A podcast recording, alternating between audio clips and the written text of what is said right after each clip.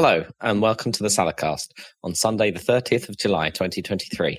I'm your host, Dan Train. Joining me today, Zachary Burgess Yes. and Robert Kemp. Bon.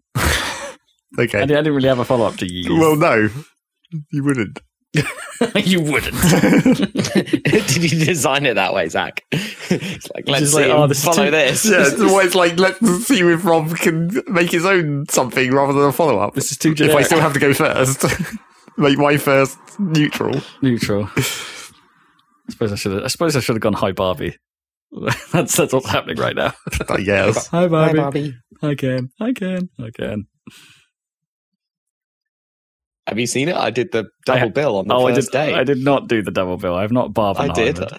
I Barbenheimed. I had the afternoon off, especially. That seems like a long day. it was great. Which way round did you do it? Oppenheimer first, obviously. Okay, come and- on. and then- You'd then- have to and be then insane to do it the other way. But then, And then have a break as well, and a meal or something in between. I didn't go. It would be crazy emotional whiplash to go straight into Barbie. but after then, but then also semi spoilers, I guess. The ending of Barbie isn't all that uplifting. no, sure. Well, no. Sort- I mean, sort of, sort of, but not. It's that Yeah. film is surprisingly heavy. Yeah, well, I kind of knew that from the trailer. Like, I was like, which one's going to have more existential bre- dread? Is it going to be the Um, one where hmm. Barbie's like, oh, you ever think about dying? that was pretty funny. I gotta say, I, I enjoyed myself quite a lot. No, we've lost Dan. I can hear him talking in the background. Oh, okay. Yeah, the waveform confirms. Just disappeared. Oh, oh, he's, he's coming back. He's coming back. He's coming back. What's wrong? it just disappeared into like next to no volume. Uh, what about now? It is fine. You're back. Okay. You're back in the room. I don't know. Well, I didn't touch anything. Um, but yeah, it was it was a good time. But like, it had my uh, classic film problem in that like they don't. It's, I mean, I mean, I guess it's impossible, but like, I, I really wanted them to just maintain the level of silliness, and they yeah. didn't quite pull that off. No, it, uh, it, it sort of it does come back though. It kind of dips and then restores, And then comes it, a few back. Yeah, Maybe Um, it's sillier when they're in Barbie Land than probably course, than when but- they're in the real world. but still, Although in the Mattel corporate thing, is some of that it's- stuff it's- is pretty it's, dumb. It's pretty funny. It's pretty funny. Yeah, it's cool. And Will Ferrell basically reprising his role as President Business or whatever Mm. from the Lego movie. Lord business. Yeah, Yeah, yeah, it's pretty. Lord Business. It is good, but I- yeah, it's a bit heavy, and also like. All right, spoilery chat. Like, don't Feminist thing. It, well, yes, but okay. This, this this is my beef with it. I don't know, and I should preface this with, of course, I don't have a beef with feminism. Of course, I don't have a problem with, uh, you know, equality and all that jazz. Of course not. But I don't think equality was this film's goal. Like it's it is. Hey, we should reverse everything. it's like they should be. Well, a I don't know. I should- don't know. I, it feels like coming out the back of that. It's like, hey, we should have a matriarchy, and it's like, hmm, Well, that's the hmm. thing, isn't it? The, the, the Hmm. Ken, I think the Kens kind of realized they needed to be independent or whatever, and not be reliant on like uh, entirely base their existence on on Barbie, which is kind Sure, of whilst the Barbies also agree that they should rule everything. You know what I mean? It's like it, It's definitely yeah. it's like it it's like has okay. What's what's, of, um, what's what's the flip side argument to that? That they should just segregate. That's worse. yeah, it's definitely worse. Yeah, it wasn't totally clear at the end. I think Hmm. it was pretty clear that a matriarchy would be bad. Would would be bad. I don't know. I mean, I mean, yeah, both sides of that coin are bad, right? And You, Hmm, you got to you got to tilt Exactly. that coin at an awkward angle. yeah, But but wasn't it? Wasn't it the, Slightly the awkward voiceover at the end where it's like, uh, it's like one day the you know the Kens will have uh, just as much rights and power as as women do in the real world. yeah, yeah, it was clever. yeah. There's definitely moments where it's just like, yeah, okay, I see what you're doing. I see what you're doing. And sometimes it's subtle, sometimes it's very not. And No. uh, uh, I felt very seen by all of the like taking the mick out of straight men. It's like let me force you to watch The Godfather and then play guitar at you for four hours. Oh, that was- that was- that- that was very it, was, it was like talk to you about Steve Malkmus and the Jicks. It's like, yeah, that's Although- exactly what I do. Although, in fairness, I haven't seen The Godfather, so you know, Oh, okay, fair. I'm not. I'm not in that boat. yeah, Nor can I play guitar, let alone Well, for four hours. uh, straight. technically you so you're can. safe. Yeah. You're safe. Well, Or could. I mean, not even really could. It was. It was power chords don't count. They do count. Sort of. sort of. You could probably what I never could get the grip of, and I'm still struggling with. Is I could never. All you need is to be able to palm mute. If you can do power Oh, chords man, and, could- and palm muting, you're kind of sorted for Yeah, like I- a whole I could- I genre could- of punk. But I I, can't fucking palm mute. I'm so yeah, I- suck so bad. I did try. Muting in general was always like just a problem for me. I couldn't make. Yeah, I couldn't make things stop cleanly. Like you know, I'd always yeah, I'd get I, I'd mute it fine, but then it's the lift off, right? Isn't the lift off like the hardest part because then it just lets the strings do something weird and you just go pong in the background. And It's like no, no, no, no. I want you to be quiet. So I should have been playing or trying to play since I was 14, but haven't apparently started to try to play until I'm 37 or whatever. is I was, I think I said the other day, I was trying to play Master of Puppets, Yeah. and basically, uh, you, if you know that riff, whatever, whatever. So it's like two palm muted, palm muted strokes, and then one that rings. So it's the chung chung ding.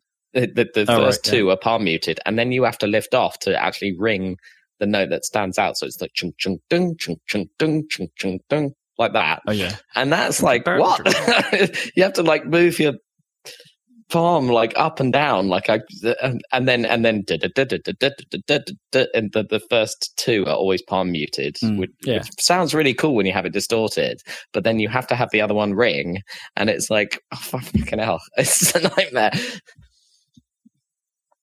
I need to get better with my right my right hand, like significantly better. If Like for a long time when I first played guitar, I, I only did downstrokes, and I never did, apart from if Oh. I was like strumming. pretty much likewise. yeah, because I I.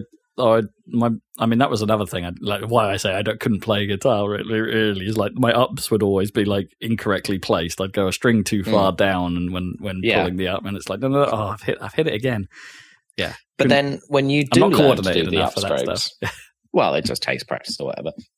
When you do learn to do the upstrokes, obviously it's easier to play. Once you can do that, it's easier to play something fast by going up and down because it's much less effort. Sure. But Master of Puppets, in reality, to play it properly is all downstrokes, down. and that's just painful. Yeah. it's just you have to do it really fast because it sounds different. Like a downstroke just sounds different to an upstroke. It's Hmm. Mostly, usually better. Anyway, I suppose. yeah. yeah.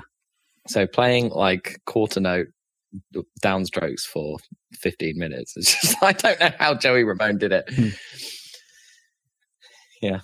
Anyway, I wonder if that's just that just that bit where he's where because in Master of Puppets, right, that that riff is soloed, right, and then and then there's a separate sort of fast note, fast riff for while the verse is on.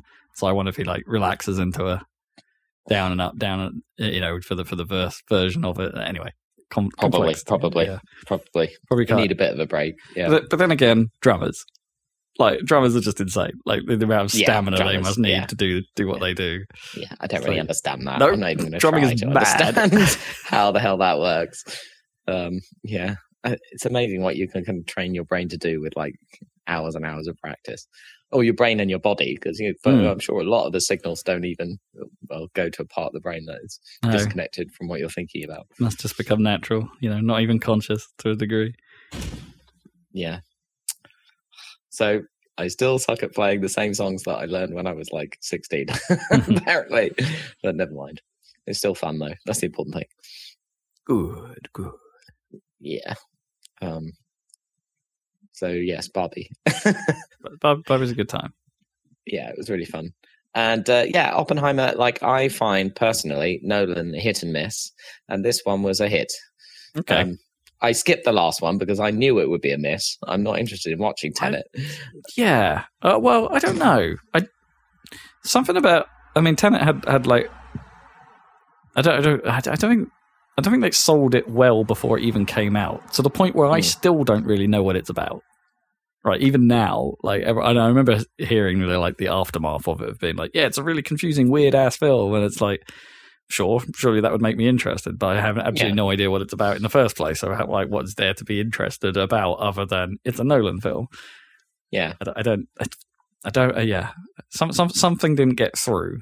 I think with that, Yeah. and maybe that was the problem. Maybe no one knew how to sell it. Mm. But then, of course, you know, I like Interstellar. I know that's a bit. Some people don't like that. Uh, I don't like Interstellar for, for whatever reason, even though it's spectacular. I, I I need to give it another chance, probably, but I didn't like it when I watched it.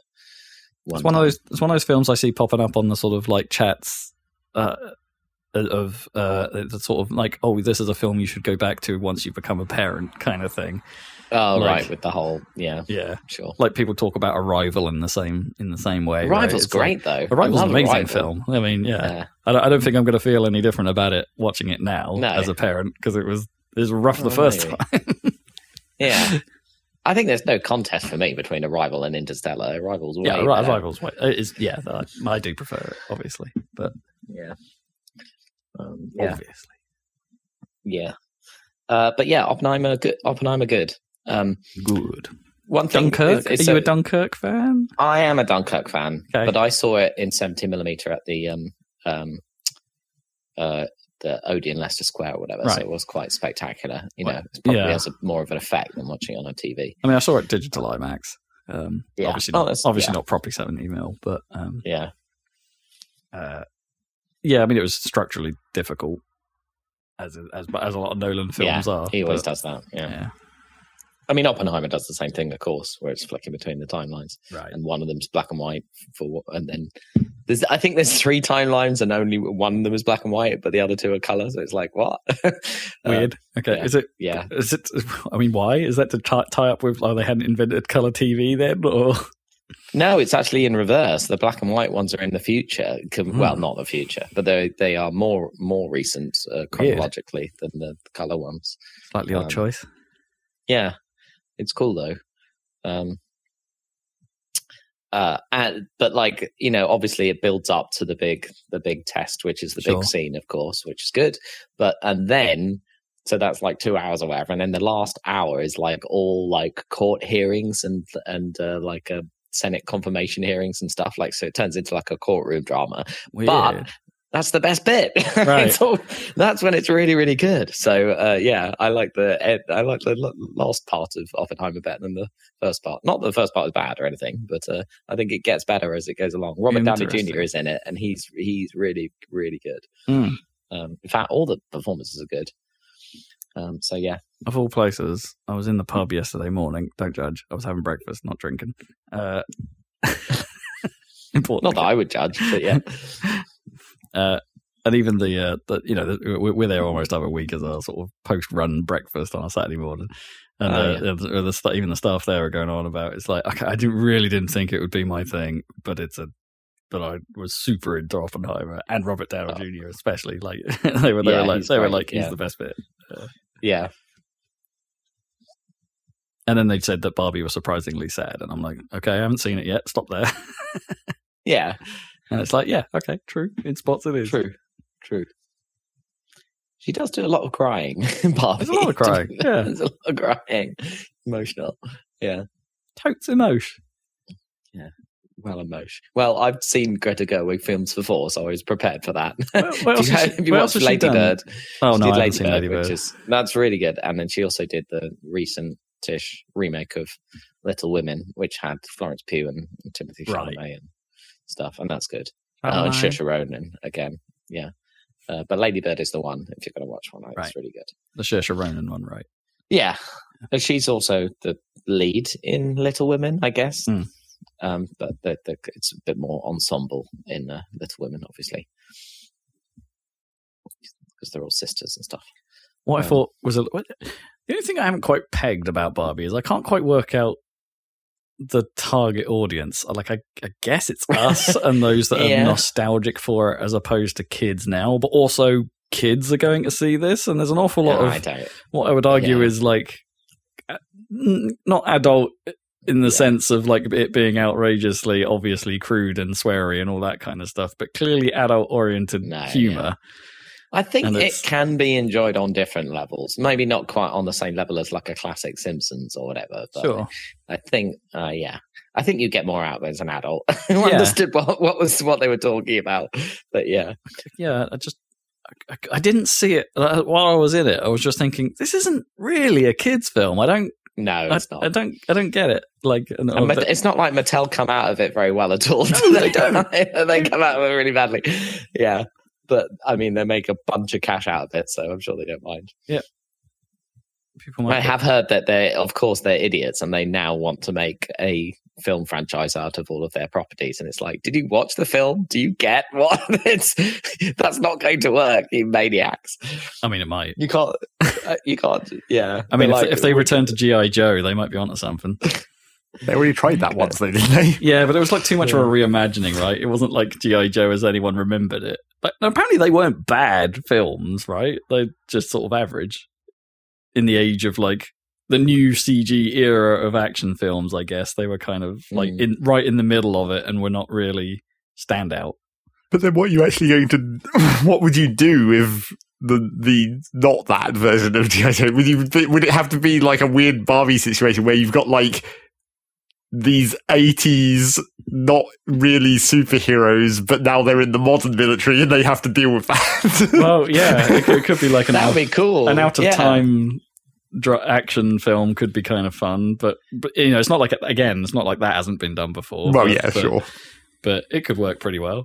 They're like from Commando or, or like Predator or something. Or like, what if they they're take small soldiers and make it like awkward and funny?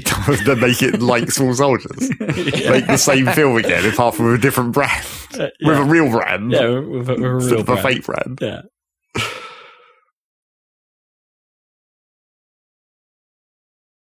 I used to like small soldiers, but like I, I don't know if it holds up. I'm sure I, it d- does. I doubt it does. Yeah.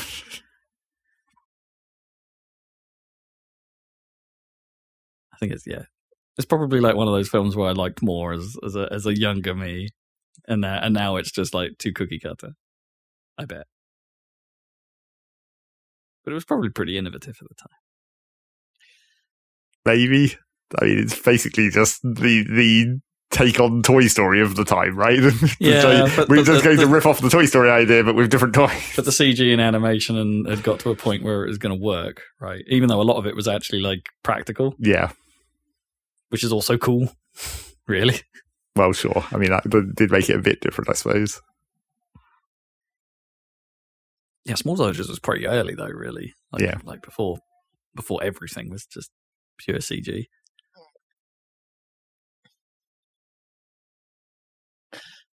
So does this mean I have to make you watch The Godfather? Oh I mean, maybe. Oh my god, it's I mean, like three maybe. hours. I know. That's kind of the problem.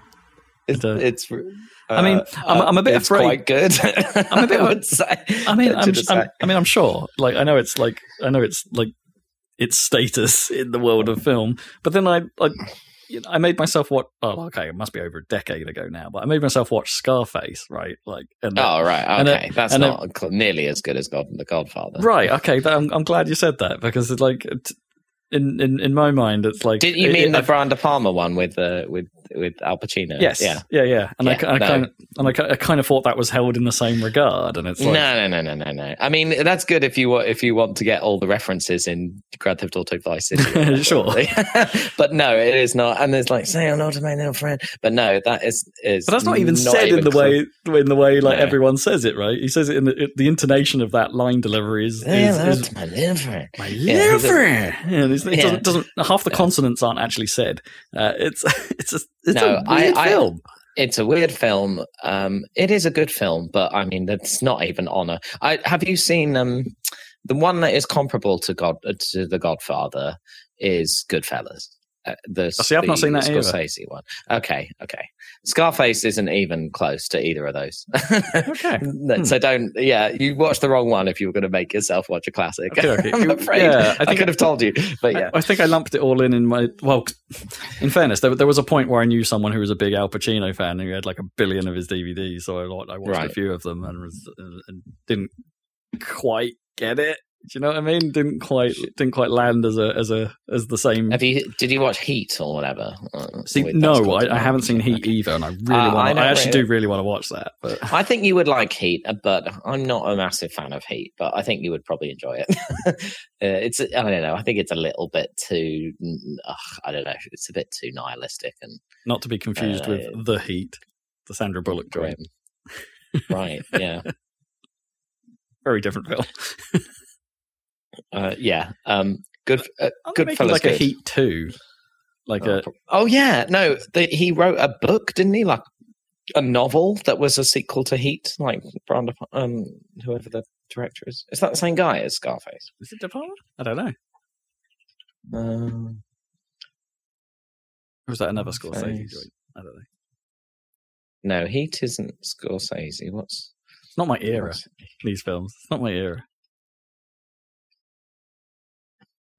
It's like a music. Michael Mann. Oh yeah, Michael Mann. Yeah, okay. I was about to say it's like, it's like a music question. If it's not, it's not late nineties, early two thousands. I'm in trouble. Like, yeah. Yeah. Cool. Okay. uh, Goodfellas, good. Uh, Godfather, really good. Um, Scarface, skip it. Fair. I mean, it was all right. So the, No, the, I mean, the music yeah. is strange in that. I remember quite clearly because it's kind of like these these sort of like I mean, the thing I realized watching it, like having seen. Vice, because I knew that the mansion in Vice City is obviously from right. Yeah. Scarface or whatever, but I didn't realize like the club in Vice City or whatever is the same, basically. Hmm. You know, the one on the corner or whatever. In um, that's basically the same as the s- set in.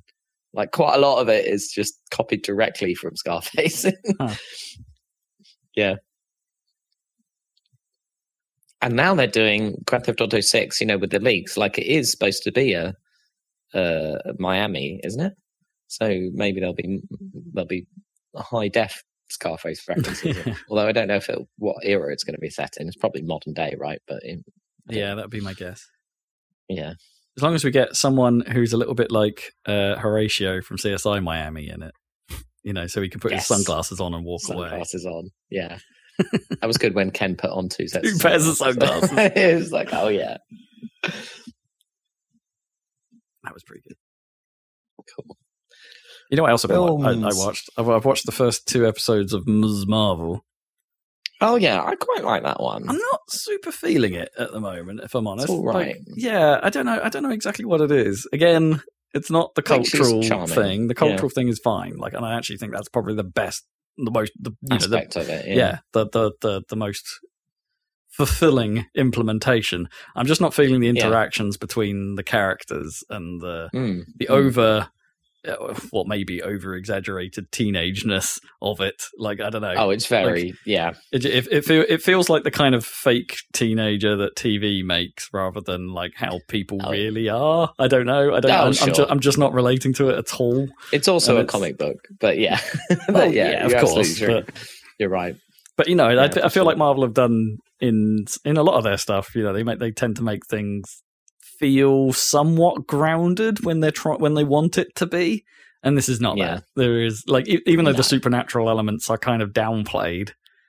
Yeah, Um, at least initially, until she's like walking up like platforms that she conjures in midair. Sure. or whatever she- but it's but it's even even even with that you know there's not a huge part of it um it's still not like i don't know it's not it's not it's all right is what i'm trying to Yeah, say it's all right, indeed. but it's it's it's Indeed. not it's not it's not getting its hooks in like pretty much everything else that that Mm. marvel has done with me like i really enjoyed hawkeye by the end of it um and I, was- and I was pretty into it. I'm not so into this, and it's uh, I'm yeah I'm a bit I'm a bit surprised. Well, I don't regret not having started watching Secret Invasion now that now that people are really complaining about it. Now it's over. you sort of hate I'm like- watching it, but actually love it. No, no, I haven't watched it at all. I was Okay. like, hmm, that's the new thing, and I was like, oh, I don't know if I could be bothered. And now it's it's over. It's like, yeah, I think the consensus is it's probably worth avoiding, even though the cast is insane. Oh mate, no, I'm still going to watch it. I'm, I'm still Right. hyped for it. Okay, we have to tell us on the podcast. Yeah. Like, uh, I want, I want to see that controversial AI generated intro. Right, but Midjourney. Yeah, see see if people are drinking from from not quite can bottles with human heads. in yeah. Oh, so good. I think they need. I, someone's probably already done that, but you should just, you know, some brand should, you know, Make do a can bottle. yeah, no, I mean they should they should do an advert that is not only obviously AI generated, but like try and ramp up how weird it is. Like try Hmm. and prompt it to make the maddest, most inhuman, insane thing. You know what I mean? Like a disturbing Aphex Twin video or Yeah. something, and, and make that the I mean, while now's the, the, uh, time to do that. I mean, while, the writers and can. actors are all on strike, like maybe they're maybe this is the this is the time to be playing Yeah. with that stuff. but emphasize how unnatural it is rather than try to make it. Yeah, I know what you mean. You don't know. don't make it tr- don't like go all the way into the, the, Yeah. the uncanny valley. Go all the way exactly, exactly. so you can't even like climb your way out. You don't you don't want to be able to. You want to be stuck there. You want dogs with four mouths. Yeah, exactly. Or are they mouths even? They Don't seem to be know. stacked on top of each other. Don't even know. Very odd. Yeah. Uh, I was I was telling someone about our adventures in the uh, with being uh, Bing image generation that we did after the recording Oh, yeah. last week. Um, and they were like, "Okay, I've got one for you. Give me a. I, I want to see a Prompt. cow riding a bicycle in Victorian dress." And I'm like, "No problem. Fire it up." No and it's like that's probably one of the one of the most accurate like things I've ever seen it come up with. It it, it looks pretty great. It's like Nice. it even it even avoided the hand problem in a couple of cases by making the Victorian dress long enough that it draped over the hands, so you could even see how dodgy they would be on the handlebars. nice. And it's like, oh, that's really smart. it's like I bet I was- mean, not sure it did that on no, purpose, but but, it but, it, but it was clever. that stuff's hilarious. It's still hilarious, and it's still it's still fun. The number of people, I guess, I guess it's not that not that um not that surprising, but the number of people that don't understand it. So when you're like telling, like talking to people about it, and they're asking like the, the classic questions of, so so are they doing people out of jobs? And you're like, well, not really, not right now. Right. It's like that's not that's not strictly how it works. It's just not quite good enough for any of that. yeah, but it is good enough to help people do certain jobs. Yes. and, you know, much faster in a, in such a way that they need less people overall to be doing. And you need to be very careful about fact checking it, and you need to be very careful about Yeah. this, this, that, and whatever. It's never quite what you want. All that kind of stuff. It's it's always got to be manipulated by a human at some point, or it might take the same amount of time for a human to actually get what they want out of it through prompt jockeying. Which don't get me wrong, I think is a skill, but it's a very transient skill. Yeah, we'll see how it develops. Like, I mean, it, the skill of googling, uh, you know, has lasted. It's still a skill. I mean, it's quite pretty easy skill relatively, but I mean, some people are definitely better at it than others. Well, it depends what you're searching for. Like you know, there there are plenty of times where there's a more popular version of the of the thing I'm trying to describe, and then it's almost impossible to get Google to or any search engine to give you the more obscure thing because it's like, oh no, you want this, you clearly want this like popular th- worded thing, and I'm like, no, I want. Uh, and I don't, I don't. I want the other thing, but I don't quite know enough about how to describe it in order to find the other thing. But I know it's not this. Ugh. Yeah. Search it. Search. it. Uh, you know, you kind of want a search engine to be able to just like do what AI does in terms of like objectify things, right? Like object recognition, and you kind of want to say say like I'm thinking of this thing, and it gives you a list of like unique options rather than lots of things that reference the same thing. That would be pretty great if there was a way of like organizing that. Yeah, You know, I'm thinking of a cartoon from this era of time that had these things in it, and instead of getting posts about every cartoon under the sun that uh, you know, that probably references the same cartoon that might be like that over and over and over again. It would be nice if it could break that down into like, well, here's a list of cartoons that I think are in that area. yeah. I think that is coming, isn't it? Yeah, more slightly Yeah. more contextual, less referential results. That would be nice. Computers, Computers. computers. My job is just computer. it's just beach. it's just computer. It's just computer.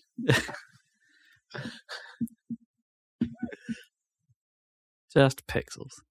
I'm sure someone Speaking describes their jobs as just pixels. Just pixel pixel pushers. Yeah, it's a classic. Oh no! How do I use the select tool? I don't understand. Help you, Ken. I tried, I tried introducing uh, baby Miles to to a mouse. Oh That- yeah. that was quite entertaining. Not to actually do anything useful with it, just to like. Is he going to need a mouse by the time he's like? No, I'm going to make sure. up? I don't No, that, mice that usage par-. I will stand firm. That usage paradigm is not going away. okay, probably. I'm sure you're fair, but it, it, it, I'm sure, like you know, kids today, kids today, young young kids, they get so used to screens being touch screens that they try to touch every screen immediately. I mean, right? apparently that's a thing. Yeah, yeah. and you know, we sort of witnessed it with uh, uh, our friend's daughter during Eurovision, Well, I think that's Mm. I think that's which only hilarious. I think that's only if you expose them to touchscreens constantly. Yeah, that's Like- the thing. They learn, they learn that as the primary use case, and then don't realize that every screen can't do that, that or can do that. Sorry. Um, I mean, it, it has been known to be a problem, right? It's been documented before that kids then come to, le- you know, try and they get to school, right, and they try and use a, they get t- taught out or told to use a real PC, and they've got no idea what they're doing. Well, does sure. yeah, but that's different though, right? Because in theory, like most people wouldn't have any idea how to use an actual PC on like a real level. Like maybe they. What do you mean? Well, to describe a real level. Well, I mean, in, in the way of being able to actually do things on it, like like. It's not just the the physical function, even. It's like how do you even, as we talked about before on the podcast, it's like how do you understand how a PC even does the things you want it to do? Like, well, what what do all these menus actually mean? When did you learn that? You Yeah. did- you just don't, but you do Some- somehow. somehow you do. Yeah. I mean, it's the same argument as to why I can't use Macs, right? Sure. Like uh, how, why I, despite all my all my intelligence with computers and, and knowledge and background and all that stuff, I still find Macs a, a friggin' nightmare to use. And uh, That's maybe a slightly different problem. sort of, yeah. It's like it's, but it's what is it that you trip up on? Because obviously like almost everything. I converted or whatever. Okay, like it's, it's, it's okay no, it's not that bad but there's like there's there's always a li- there's a little thing in everything about a mac that ends up ends up bothering me like the fact that there's no copy there's no cut and paste in finder was was the one the other day that wound me up it's like seriously i can't do this i have to drag and drop what's that about is that true? That can't be true. i mean i i thought that too but i couldn't like command x a file and then op- and then go over Oh, to another no finder cut. window where i was yeah that's what i mean there's no there's no cut There is, function uh, I mean, there, there is copy. Right. Okay. Um, But, I, yeah. I, I never personally never use cut. oh, I use it uh, all the even time. on Windows. Yeah. Interesting. Just to move stuff around, like I'll cut it out of one. I'll have two windows that I'm working in one, you know, and and Yeah. oh, admittedly, that's the same. I could just drag. Yeah, drop it, if you have but- two windows, then you could just drag and drop and or shift drag drop. But sometimes I don't have two windows, and I have like the folder explorer open, right? And I'll click in a folder, grab what I want, and then the folder I want to move to is right there. So I'll click that and then paste it, and you know, without having to open another window and do the foot that do the whole navigation thing. Like, you can drag it into the tree. Yeah, or you could drag it into the tree, I guess. But that's not the tree. I mean, the Mac representation of the file system isn't always that helpful. Like, like I, I well, yeah, that's that's what I'm thinking. Your actual problem with Macs is that is like it's not that you don't understand it; it's that it doesn't let you do it because it's a Mac. to- to- to- yeah. Or You know what you want to do, but Mac doesn't want you to do that. The fact the end, the, the action of the end key is different on Mac. That really pisses me off. is it? Yeah, on, on Windows it's end of line. Um, in uh, Oh. in Mac it's end of file, Yeah, end of file. Yeah. which is What do really irritating because I'm constantly it- doing that when I code, like going Is, to ho- end is, of line. home, is home key start of line? start in file as well. Uh, oh, start line, start.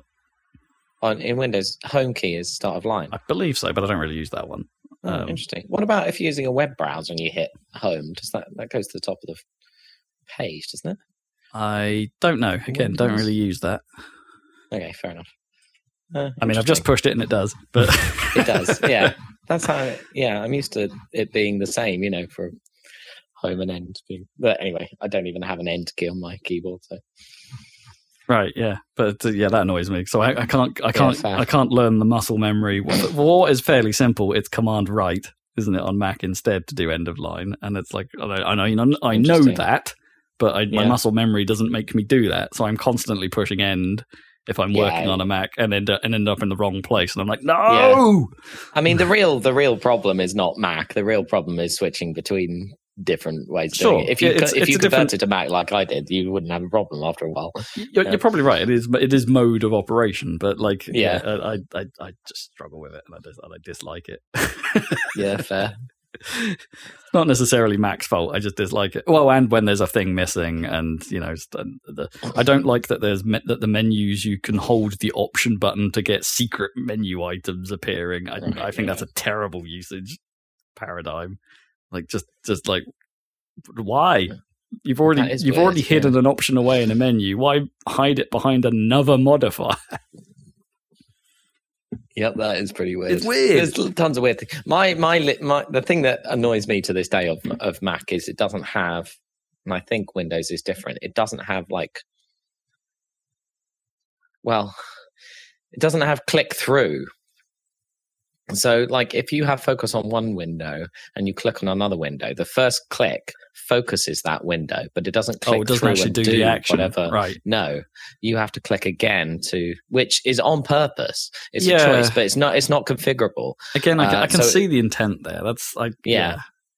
I have I have less of a Uh, problem with that. But so the thing that happens to me is, um, uh, I've got my code editor on the left, and I've got my um, browser on the right, or whatever, and the focus is on the browser. And if I if I right click inside, let's say the file explorer of the editor, and click like new file. I can do that, Mm. uh, but it still hasn't, and it does the action, but it still hasn't clicked through. So then, Oh, wow, if so I start did- typing the name of the file, it doesn't have the focus. Oh, that's It's weird. so annoying. So it did the, it I did the, that's- so it did the context. It, it knew to pop the context menu and work and do the focus. You know, so the app had focus to do that, but it didn't. yeah, It didn't. It didn't acquire actual focus. That's, Actual that- Okay, that is slightly odd. Yeah. Uh, it annoys me to this day, and it's not configurable. Like it's. Hmm. Uh, I get, I get it with the under normal usage, but yeah, if, if it still popped the, if you right clicked and it didn't do anything and it still and it just acquired focus and then you had to do it again, that that would feel at least consistent, right? yeah. Yeah, popping- I don't know. Can you still can you hover can you hover mouse wheel? Is that a thing Mac allows? So you don't have to have Yeah, the window yeah. doesn't have to focus. You can just hover and wheel and it. And and yeah, so it's it scrolls, okay, so that works. okay, that's good. I was a bit worried the focus would break that, but or the lack No, of focus would break that. No, that works. Anyway, uh, that's just the, the annoy, that still annoys me to this day. I'm pretty sure, but I yeah, I could see why people are annoyed by acting the other way. If you accidentally click, you could actually Yeah. Do something, even though the window didn't have focus. Or I, I, I will. I will give Mac some credit. It's like I don't. Well, while the lack of a true maximize can be occasionally a bit odd, like you always have to give up some screen real estate to something, right? Like the bar at the Yeah. bottom of the screen is quite big, and uh, I mean, yeah, you can make it auto hide. Don't don't don't at me about That's that. what I do. Yeah. But but still, it's like you know, there's always some amount of real estate going to something else on a Mac. Yeah. But I like, but I do like the quality of their window manager. It is, it is just, it is good, right? Things that like when you maximize something in Windows, there's often an awkward snap or an awkward flicker as it Mm. tries to re-render or try re-chrome the window or something like that, and that's just not a thing in Macland, and that's lovely. yeah, Um, yeah, it's nice. Yeah, yeah. I just hope And- they and- both get and- better. Well, yeah. Windows Mac needs to get better. It needs to be a bit faster in places, and Windows needs to like sort out all their legacy shit. so yeah, yeah. Windows Windows needs a Yeah. slickening. It always has done. Yeah. Um, and every time Yeah. they try, it's not quite what anyone wants. Yeah, just, they- putting the, they- just putting the start bar in the middle doesn't fit, No. make it better. no, it doesn't. And also, I, I, I just can't get past the whole Mac mentality people have of like it just works. It's like no, it doesn't. Yeah. I've had I've had Some- so some many things- problems, but Some things in the Apple ecosystem are like mind blowing and like wouldn't be possible without the stupid the, the stupid walled garden. Well, not walled garden, but for example, like when I got my watch, uh, I walked out to my Mac and it unlocked my Mac. it's like Hmm. I didn't have to configure it or anything. Right. It just happened, and it was like kind of neat because it yeah. because my watch was already authenticated with me or whatever. Mm. Well, no, I'd I'd typed the code into my watch at the start of the day, and it knew I hadn't taken the watch off. Right. Uh, so it knew I was me, and then therefore it communicated with the Mac and told it, "Oh, it's it's it's, it's this guy," and unlocked it without a password. Sure. That's Um, cool. So stuff stuff like that. There's Mhm. certain things that just sort of the quote unquote just work. Um, um, Yeah, but, But, then when you you get know- bugs, they're normally massive bugs. Is the other thing, Yeah. like like system killing bugs, or which we which we have encountered with our use of the M1s. Um, you got some kernel panics going on.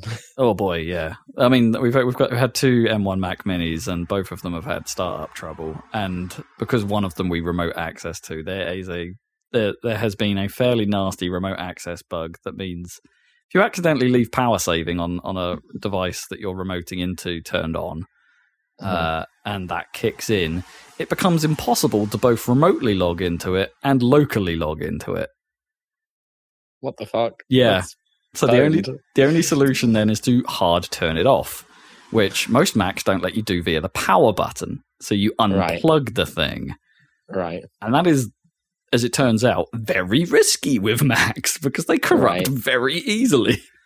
Oh dear. So Not we've good. we've we've managed to break one, and I've managed to then fix it, which was a effort. But Impressive.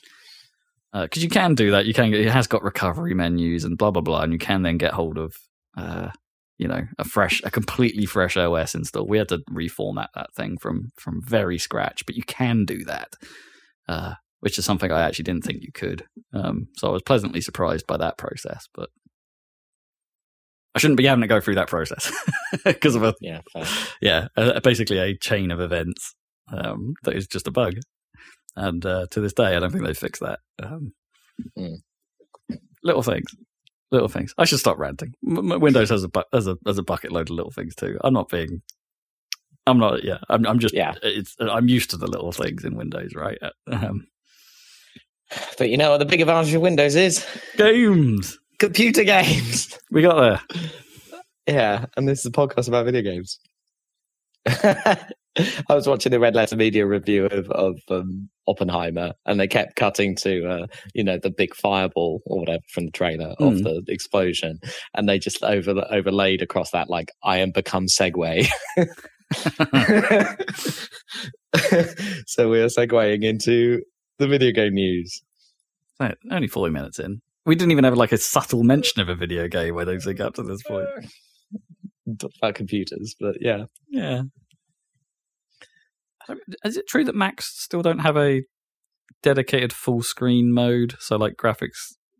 Oh, really? So so yeah, it's always running in the Windows Manager. That was a thing at one point. I don't know if that's still true. Actually, I don't know. I haven't. I haven't tried. I think the one time I tried have well, when I've tried gaming on Mac, I think it has been in a window effectively, but it's Hmm. worked out fine. Like a, like it was fine when we are playing a Disco Elysium or, or even when I was playing Civilization. Like it's fine. Um, I think the only game I've ever played on a Mac was Nerds. Don't know if that counts. yeah. um, but the things are supposedly getting better, right? They've got um, basically DirectX emulation on the kind of level of of the the, the Valve one. Oh, really? Steam Well, they- or whatever. Yeah, it's coming. Yeah, you know, to the, a, a compatibility layer between DirectX and um, Metal instead of Right, Vulkan yeah. or whatever it is. But yeah, it's basically the same kind of tech as Steam Deck is doing. Probably not quite as, as good at this point, but So- yeah, it's so on what- its way. So what's the thing that like a game maker would have to still compile it for Mac, but they wouldn't have to change their graphics protocol layer, and it would just I run think that side of it okay. I think so. Although the Steam Deck, they do they even need to do? I mean, I don't know. Yeah, are they are they Yeah. doing enough like Windows kernel emulation or remapping at least? So it's so that's not a problem either. Yeah. Anyway, um, I, I- I- I feel like that stuff is still a little way off, but it, it could be it could make a difference. Uh, not that you know I mean, it's great, M M two line processors are necessarily like going to compete with. and in, and in uh, theory, like thanks to all the like conversations around the Dolphin emulator and its uh, recent battles with nin- well, not really battle, but recent like uh, kerfuffle with Steam and Nintendo. Uh, apparently, that's you know that stuff would it would technically be hundred percent legal. So like, you know, doing interop layers for, for for Mac to run Windows stuff would be fine. They could just do it. And I guess that's how Steam get away with it on the deck, right? There's no no legal issue there. Just give us just give us maximum interoperability, everybody. Let's do it. Emulate the world. Yeah, everyone can play what they want, where where they want it. That's the that's the beautiful future. Getting past streaming. so what what news we got? Not much going on this really, week. really bugger all. I mean, I, I touched Okay. on one of the things. It was that that that that, that dolphin thing actually got a little bit clarified. Um, they they don't think they're in. Basically, I think last time we talked about it, like the whole the whole thing was like Dolphin what were trying to get themselves listed on Steam, but Steam basically said you're going to need Nintendo's approval for that. We're a bit worried about it. Nintendo obviously Fair. said no, you can't do that and that's kind of the end of it. It wasn't actually any more serious than that, as it turns out. So, Okay. so Dolphin can't be on Steam. The Dolphin project isn't dead. Dolphin's still going to be around. The we common keys argument that a few people raised, and that uh, isn't apparently a problem either. Um, the whole question about whether those common keys were could be classified as secret numbers, um, and therefore a bit of a uh, something you could legally challenge. Um, doesn't seem to be a problem. Dolphin have acquired uh, have seeked legal advice on this stuff, and they're like, no, we've we've been pretty clearly told that thanks to the DMCA exclusions for interoperability of applications and layers that do interoperability, emulators using this technique are fine. We can't be we we are exempt from um, the rules that would say we can't do this. Um, so Dolphin's fine. You just won't see it appearing on commercial stores or Yeah, I think that's fair. I think that is fair. Yeah. Yeah. I mean, technically they could appear on stores is what this means. It's just that Valve wanted Nintendo's approval for it. Um, Yeah. I, I guess presumably after Valve might have gotten a little bit of trouble when they posted those screenshots of Dolphin being on the Steam Deck, you know. they did that. Um, Valve did. Valve did, yeah. There was some there was some promotional art that had like um, I, I, you, know, you know the Steam Deck interface. If you're not familiar, but it had basically like the Yeah. the app launcher for Dolphin on one of their promotional shots. Can you get it on there then by jigging around? Yeah, yeah, yeah. If I It's it's it it's, it's totally possible. Yeah, because basically Okay, the cool. Steam Deck OS lets you just run apps you've put on there, right? So there needs to be a way to expose that through the the the Steam OS launcher or Steam Deck OS launcher, whatever it's called. Um, so that was that was that was how that slipped in. Uh, so there was that. Otherwise, not a lot's happening. Uh, there's not going to be a new Immortals game that got cancelled. That was apparently under the underway. Once again, it's the question of what the fuck is Ubisoft even What is doing? Ubisoft making these days? Yeah. or, or maybe more a question of like, what are about ten thousand people of Ubisoft doing? Like, I'm sure there's some yeah. some amount of people are still working on like Assassin's Creed and whatnot. But then you look at any Ubisoft games credits, and there's like like so many people in there. It's like, okay, where's the rest of your goddamn company at the You say, you say some amount of people on Assassin's Creed projects. Don't forget, there's like five of them. At, the- at the Sure, I guess. I can only really remember three off the top of my head. There's Mirage, there's Jade, there's the witchy one. Wasn't there another Asian one as well, like a Japanese one in the work or something like? Yeah, there's a there's a lot of there's a lot of Assassin's Creed projects on on, on the way at the moment. Maybe. No, yeah, unless they get canned as well. Well, unless those were just like super long distance announcements, like some kind of Elder Scrolls Six scenario. Yeah, and was it Massive that were leading the the project on Star Wars Outlaws? I think that's right. Yeah. Yeah. So yeah, they're they're, they're getting their own project. So, I guess that's the thing. Everyone's working on Assassin's Creed or Star Wars or the Crew, I guess. Or Rainbow Six, I guess. The Clancy verse. You'll however many people are still working on that. I mean, I bet a bunch of people are still working on Siege, but um, because it's a money spinner, right? Siege is still huge. Yeah, but that doesn't seem like that would take many people any longer when you're just adding a character every now and then or whatever. I mean, it's it's work, but it's one of those things where it's like you've got a formula down at this point. You just have to come up yeah, I with the. wonder. I wonder. I, I wonder if like, I wonder how many people it takes to maintain a game like that. Whereas Yeah. Team Fortress 2 is any judge, not many. that's that's true. I don't think you can use Team Fortress 2 as a yardstick for many things these days. well, it is a multiplayer shooter, though. it is somehow still operational. Uh, yeah, I mean, there's that. Uh, what else? What else was happening? What else did I write down? Not much. Oh, like one more thing. Yeah, Gundam Evolution is shutting down, which was uh, less than a year old on consoles um, by the time that dies.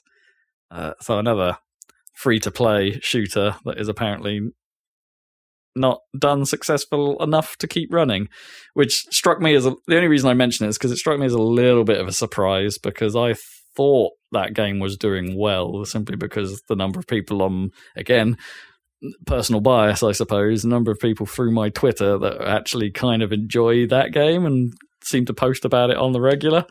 But so I, th- I kind of thought it was doing well enough. Yeah, but Gundam is not a very popular franchise in general, I don't think. do you think like outside of No. outside of Japan? Look outside of a very small subset of anime fans. I, I mean, I have to confess, I've never seen a Gundam like episode or anything. Even as someone that watches anime, like I just just never. Well, the trouble, I think the trouble with Gundam is like it's one of those classic anime situations where it's like, which one are you going Yeah, to where do you- watch? Because there's too many fucking versions of it. Where do you start? Do you go back to the eighties and start from there and work your way up, like, or do you just do you just pick like something more recent, like I don't know, Iron Blooded Orphans keeps coming up on on my Netflix as you should watch this. Um, So that you know. That, well, what that actually means, you have to you have to go to some anime forum and see what their So top list is or yeah, whatever. Where, where do I begin?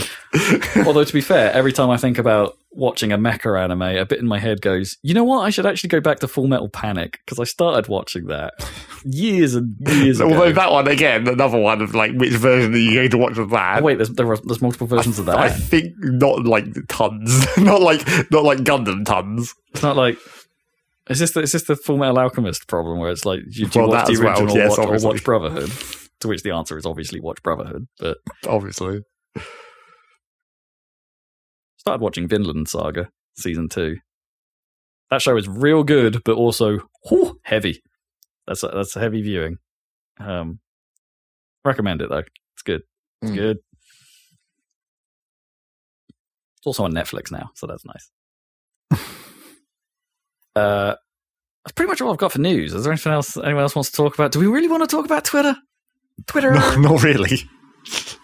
I mean, I'm going to forever call it Yeah, I Twitter. know. Is anyone ever going to actually I mean, realistically, at this point, No. we're still in the waiting period to see whether this all gets undone. Just to- it's- give, I it, give it three more weeks It's at so least. going to get undone, surely.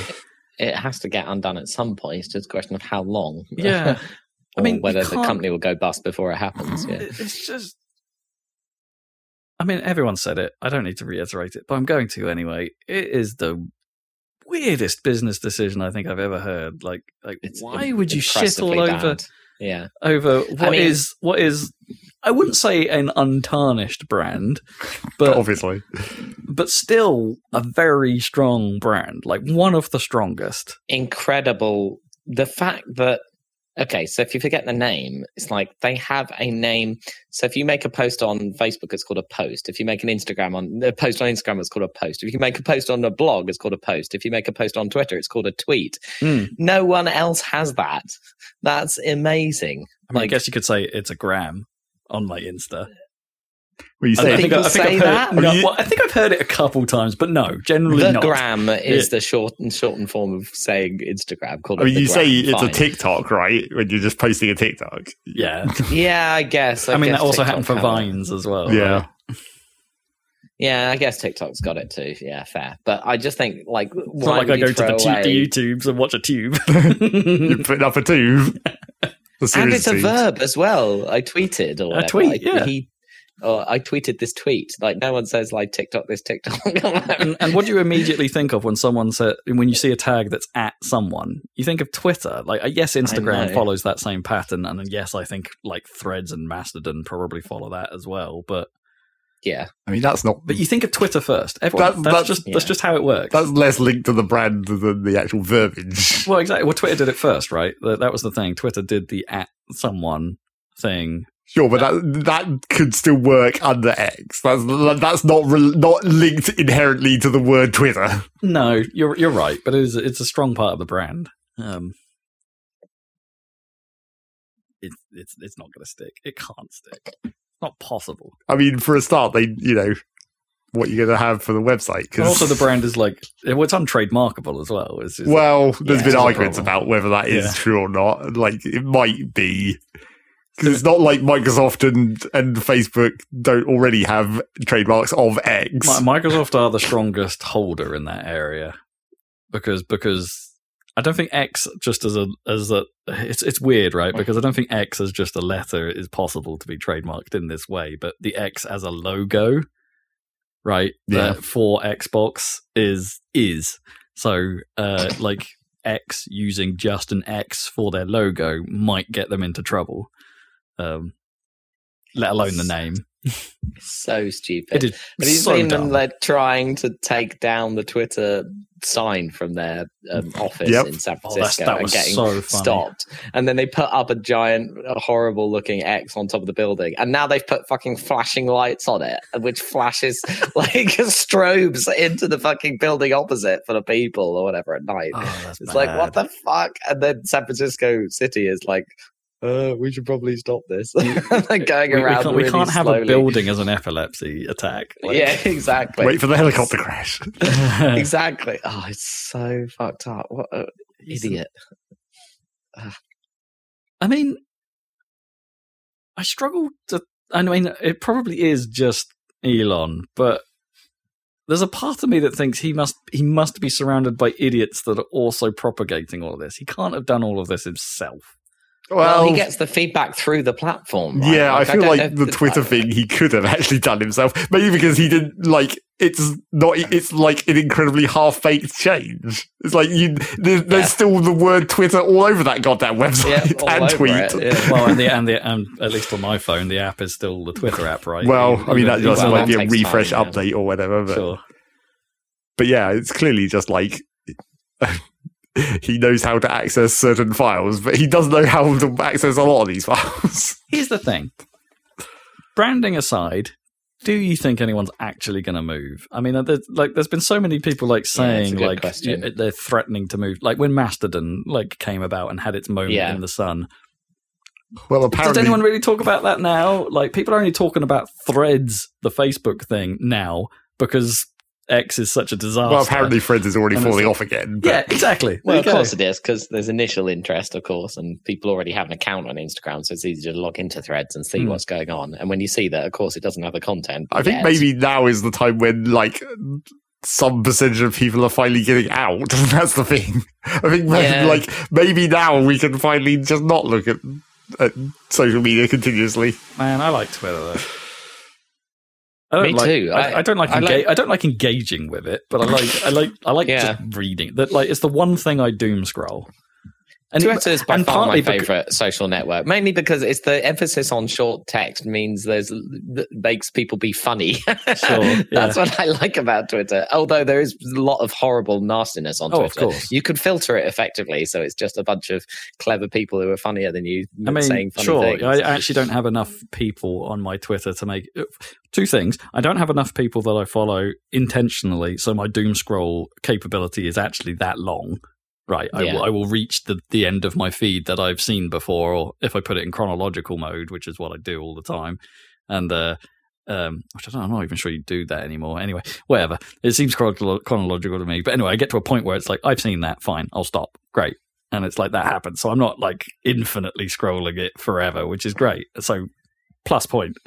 Secondly, yeah, I feel that list is filtered to pretty much only what I want to see, Yeah. and uh, you know, every now and then you, you, you, you, it's just impossible to avoid the odd retweet from someone that you think is like, oh, I really didn't want to see that, or that's that's not good, but it was like a retweet from someone who's normally good. yeah, It's going to happen. yeah. I mean, it that happens with your own friends on Facebook, so. It's rare that they actually drive that cops drive down this. oh, road. that's usually my. Yeah. it's coming from my end usually. It's the cops. It's the fuzz. They're onto us. This illegal broadcast. Yeah. I don't know what else we can add to the X debate apart from. No, it's uh, yeah. I guess guess no one will actually move. Right? It's too big a platform. I mean, yeah, I I think Zach's right. It's just that people would maybe drop off and like go outside. yeah, Well, I mean, I already feel like it's to some extent the like media, like the media side have already dropped off Twitter. Like when you're looking at the BBC news posts or whatever, they're much less frequently embedding Twitter posts in those. right. Mm, I mean, that's that's, true, yeah. a. I mean, honestly, that's a great thing. I mean, the Well, oh, news, sure. news shouldn't be using that as much as much as they do. I, I kind of fundamentally think that's a that's yeah. they should be doing their jobs better than that. Well, but tw- quoting a tweet that's from a, from the actual source that you want to take the quote Yeah. from is like that's perfectly But fine that's- journalistically. I mean, that's fine, but then most like articles of that top then degrade into and here's what other people are saying about it, and those are Well, not on the BBC that once. uh, okay, The fair- embed the tweet and then basically say the same thing again in the actual text of the article. I mean, I mean, I mean, fair if that's all they're doing, but like a lot of stuff you read is like they embed the tweet and then go, and here's what other people are saying, and you're like, no, switch off. I mean, that's what the actual website is for. Mm. That's that's where you go to quit Twitter and actually just Yeah, read just, that. Just just use Twitter. Like, I don't need these other sites for that. You have you have not added to this conversation. Stupid website. Maybe it's time for the grand comeback of Google Plus. God. Mm, I mean, other than the fact that nobody used it, Google Plus was fine. well, obviously, I mean, it was just like all the other Google systems. It But was it was, fine. but it was deader than dead. Yes. Whatever happened to is Ello still a thing? Did that did that still exist? Anyone remember Ello? I mean, if it was no, if it was a Google thing, it would have been killed. Like they kill everything I they don't know if make. it was a Google thing. I think it was another just general social competitor. Hmm. I don't know. Oh, it's it's, it's weird. It's weird. Where are we going to get our gaming news? where am I going to? we didn't get it from Twitter anyway. No, we didn't. We didn't. Where, where, where, where am I going to get my temperature for the gaming news? I mean, I used to use Joystiq, and like half our source is shut down. Like, what is it now? Kotaku is like, Kotaku's a good one. And if I had a Forbes subscription, obviously Jason Schreier from Forbes would Who be cares? It would be a hot sauce. Use my method. Look at YouTube thumbnails. That'll tell you what's, go- what's hot in gaming right now. That does kind of tell you what's going on sometimes. Why? What is what is hot? What's on your YouTube thumbnails? Well, on my YouTube adverts, it's non-stop Diablo 4, so I mean, I guess that, that's about that. Okay, I mean, the new Mortal Kombat 1 trailer was the thing that I s- seemed to see popping off this morning. Oh, well, that's that's a bit too new. That Yeah. hasn't fully filtered into, like, everyone's thumbnails yet. I think I saw a couple. that's how you know. It's like, it's the percentage of how many of these other different channels are all doing a thing about it. Mm. That's how you can tell how, how important the news is, I guess. Speaking of news, that's probably the news. I guess so. I think it's time for what you've been playing. Is it? Rob, what have you been playing? Is it? Uh, let's uh, hold off on the Zelda segue, shall we? And go because it's a segue, yes. Yeah. that would be the idea. uh, and go meandering through my other uh, gaming musings. Uh, I played a bit more Daytona USA 2001, which I talked about last time. Um, I got through the championship mode of it again. I didn't score as Hmm. well as I did back in the day, apparently. So I'm not I'm not as good as I thought I was after my initial success of like beating my previous times. Uh, like actually succeeding consistently enough to do well in the championship. No, I didn't didn't do quite as well. But weirdly enough, that resulted in me unlocking a car that I didn't apparently have before. So I'm a bit confused about how that system works. Does it like did I not I don't know what condition I met this time that like 20 odd years ago when I was playing this um when it was new. Um that I didn't do, but whatever. I've unlocked two more cars that, that I never never saw before, um, just through playing the game. So huzzah, I guess. I'm better now. Hmm. I don't know. Okay, I, I still find that game it, as weird and simple and just weird. The the, the, way the way that game handles is is odd.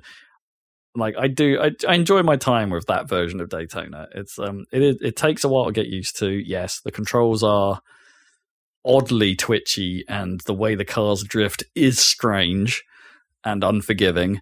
Um, but that's kind of the point. That game is like has its own technicality and its own mm. way. It, it, requires it requires you to to get invested to figure that out and to get a handle on it. And to be honest, even with the amount that I've been playing it, like I still haven't got my handle on it like fully. It will hmm. still mm. confuse and it will still uh, rile you a little bit with just like, okay, why on earth did that happen? Or why on earth did that drift behave like that? Or why couldn't I get control of my car again after that particular series of events? Or uh, you know, uh, on a on a handling level, even without the uh, the other car's involvement, which is also a frustration point because you could get something wrong, be trying to recover, be not traveling very fast, and then an AI car will just run into you at top speed, and uh, if they get if the speed difference between you and them is fast enough, it will count as a as a crash and spin you out. So you're even more hampered by your own by your earlier mistake. It it can just compound. Problems can compound in that game in a way that's uh that's interesting, which makes doing you know it, all the more important that you get you do a perfect run and you race consistently mm. and all that kind of stuff. And it's uh the weirdness is what gets its hooks in me, and that's I think that's why I like it. Um, and probably another reason why I dislike more modern arcade races. They don't have they're so like handling is kind of refined now to a point where you can pick up almost any arcade racer like that's been generated in the last 10 years say and be like I, I can play this and i'm not 100% convinced that that's a good thing mm. like sure it onboards players easier i suppose and they could be having a having a good time faster which might result in a demo of that game going well but long term, I I just think I just feel like that makes the game more forgettable. You want you want to. I want a reason to get invested in a racing game, um, and honestly, I think that's that's that's the thing that most racing games miss. It's like does, you have to have a reason to keep going, and uh, even with all the limited options that Daytona has, uh, its its weirdness and its uh, you know goodness mm. works in its favor. Uh, it rewards you for staying with it. Um, and I miss that. I do miss that in games generally. I miss I miss having that drive to to learn how a game works. Um, I miss having that drive to drive. the drive to um, drive. Uh, in, in, the need in, for speed. Yeah, that's that's sort of why I'm enjoying this like retro run of mine. Like, um, hmm. and I will continue to do so. Um, because I've got a couple other things on that front. I've I've played briefly. I thought I like now that I've got a DS that works or multiple DSs that work. Um, I've been playing a little bit of Ridge Racer DS, which is you know carrying on my Ridge Racer run. Which, as it turns out, I'd sort of forgotten that it was the uh, less good port of Ridge Racer 64.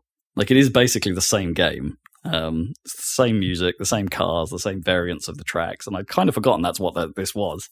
Um, but also, like, yeah, well, as I'm playing it, I'm kind of aware, or my memory of Ridge Racer 64, which was still pretty strong, kind of supersedes my memory of this, and I'm playing this sort of immediately thinking, well, it's like this, but I don't remembering it uh, I remember the 64 version being better, so I've not been super engaged with this one, thinking, okay, maybe I should shouldn't play too much of it because maybe I actually just want to play Ridge Racer 64. Fine. Which yeah, does, just go ahead and buy it. Yeah, which does the same thing but better. Um, or at least that's how I remember it. So I'll, you know, at some point I'll get the 64 out maybe, and and we'll test that theory. Uh, so yeah, been doing a bit of that. Uh, I got myself another copy of Hydro Thunder as well for Dreamcast. So uh, this one actually works. Um, so I've been playing a bit of that. Oh, sweet. And there is also a uh, a satisfyingly strange racing game. You know, it's not it's not quite as technically weird as as Daytona is, um, but it's uh, it's fun in its own strange arcade way. Like the handling is super simplified for for for like boats on water. Like you don't get so much of the driftiness. You don't get so much of the bumping around on the waves. It's actually quite, um, you know, forgiving, I should say, for that kind of stuff. You can you can pick vehicles that make that more of a problem uh, when you eventually unlock the harder tier vehicles. Then the water physics does appear to make a bit more of a difference, but. Uh, yeah, Hydro Thunder is about two minutes of fun, right? That's its that's its whole thing. Like the courses are real short. Um, uh, it's just have a blast through it. Um, see if you can beat your time, get a certain position, see if you can do well enough to unlock more stuff. Do it again, rinse and repeat, and that is all that game is. It doesn't like have it doesn't have modes. It just has go. just go do it. Go play. That is, that is the only option you get you get to pick your track and your boat and you press go and that is it and it's like it's Mm. it's it's refreshingly simple and it uh it achieves it pretty well what what like surprised me about this version because Zach and I obviously played quite a bit of the N64 version back in the day, like when it when it came out. Um, the Dreamcast version isn't isn't Maybe when it came out. well a little bit after, guess, but yeah. Um, the Dreamcast version isn't, I wouldn't say, a huge improvement over the N64 version, which is strange. It's, the, it's essentially the same game structurally and content wise, but it still runs at 30 FPS. I'm not sure there's much of a way in a graphical bump. Um, I'll, I'll throw Zach at it and see how his memory relates. well, yeah, but I think this is the problem. I, I actually think this is the problem about most stuff we played on N64. It's just like I don't think we actually remember what N64 was like any longer. I mean, it's so N64 was so fun. My general memories of N64 third-party games is that they are always fuzzier than you remember, Yeah, and the frame rate is never as stable as you remember. Even for the games that had terrible frame rate, it's always worse than you think. because I can't imagine that the Dreamcast is putting out something anywhere near an N64's quality of output. well, you mean better? Yeah, I mean better. Dreamcast should do a lot better than N64. Um, uh, yeah. I mean, I'm, I'm sure it's got a little bit of a resolution bump, and the frame rate is at least a solid 30. Like, it's not dipping it anywhere. Um, I mean, I would imagine the fog draw distance has got to be a massive improvement. see, I don't remember there being being much fog in the N64. Yeah, and that's why I think you don't remember it because I bet I bet that fog draw distance was like right up on you and you could see shit. Probably. But then, how do the big jumps in that work? Then, yeah, Like, exactly. It's like you you just don't. I feel like probably we don't remember it being as bad as it actually is. Right. It's like when you play Revolt 64 and it's like, holy Well, shit. Yeah, Reroute Reroute 64 is. Com- It was rough at the time, right? Because I'd already played the PC Yeah. version with you quite a bit, and then I I fool, somewhat foolishly bought the N64 version because I didn't have a. I don't think my PC could run Revolt or something. Some there was some reason why I bought it. I thought maybe the maybe the multiplayer version on the N64 would be worth a punt, right? Mm. Um, no, it does not. It does not run great. Um, like most acclaim games on the N64, I guess. But, yeah. Um, uh, yeah. I mean, I mean, I was tempted to pick up the Dreamcast version of Revolt. the other, tr- obviously, the other trouble with Hydro Thunder is, you know, uh, the arcade version. Because we did actually play that at least a couple of times. Yeah, not a lot. I don't have huge because like that had a wheel and you drove it like a car, right? Like Hydro Thunder Actual Arcade. Mm. Um, and that would have been built on Midway's 3DFX system, Yeah. like San Francisco Rush was. I guess that's why it made a relatively easy port to the Dreamcast, probably. Probably not that difficult. I mean, the Dreamcast was Power VR run, but similar level of feature, a similar feature set to original 3DFX. Mm. anyway, that game's quite a lot of fun. Like it, it is, it is. You know, you, it's it's good for a short session play because because there isn't really much in it. Um, but also, it's hard enough that you keep coming back to it. Like you know, it's not easy to just run through all the tracks in one run. You you do there is a nuance to learning with the tracks again and learning this thing, learning the boost mechanic. Like there's a boost jump that you have to do that is kind of funky in the original one that in Hydro Thunder Hurricane, if you've played that, they just replaced that boost jump with a button, which is much less cool. Um, I much prefer having to do the weird break boost thing that you have to do with a certain timing, otherwise it doesn't really work right. Or and if you get it spot on, the jump is enormous, which is weird and great when it happens. Um, I love the weirdness. I think that's what I'm what like the point I'm trying to get across with all this retro racing stuff. The weirdness is what makes these games interesting, and we've lost that. Um, and I will keep saying it until I'm done with this retro section, which may be a long time. Um, speaking of which, I've I have played a tiny, tiny bit of Vanishing Point, which is also another Dreamcast era um, Hmm. racing game, and that has some of the weirdest, wobbliest handling going. It's it's really hard to describe until you put your hands on it. Like the cars are super. Uh, sp- they're like springs, but like rotationally springy. It's really strange. It's like it's almost like you've got to ignore the direction that the car is facing and just look at the direction the camera is facing and focus on that and hope the car kind of adjusts, doesn't slide around too much and goes where you want it to go. It's um it's very odd. But um I I kind of remember getting a like at least at least back when I when I bought it and it was new. I remember sticking with it um, and uh, really enjoying it once I had got a knack for its very strange controls. It requires an incredible soft touch um, on the on the stick in order to like keep the cars under control. But once you've got it, you you could um, you could boss the what uh, you could boss the the game, and it was and I think that's that was the trick with it, right? They made the handling difficult because the course design is actually generally pretty simple. Like they're mostly freeways, they're mostly very wide very wide roads, um, uh, and it's it's more about um, getting around the traffic and getting around the turns with the optimal line for that car. Um, Yeah. uh, and uh, it also takes the slightly controversial stance of it not being a racing game. It's a time trial game at heart, which is um, unusual.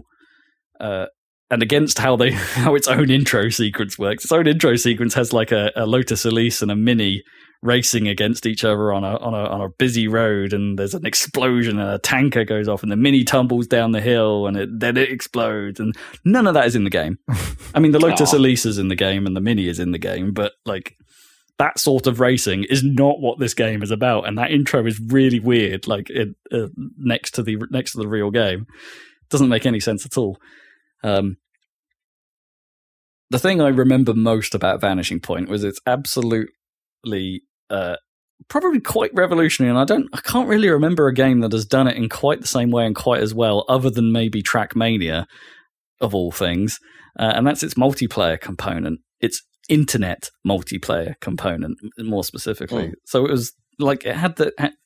You obviously can't use it right now, but um, the the it was fascinating because it was great actually because what, what you would do is you would you'd hook your modem up or your Dreamcast and all that stuff up and what it would do is you'd say I want to play today's daily challenge and it had a daily challenge and it would download you you dial up to the to the Vanishing Point server it would download the challenge it would download the current leaderboard including the splits for everyone um uh, uh, the split Hmm. times as they went around the track and then disconnect so, like in the time of dial-up internet, that was like a godsend. It's like, oh, I don't actually don't have to stay Yeah. connected to play this. So then you'd race against these downloaded split times, which makes perfect sense for a time trial game.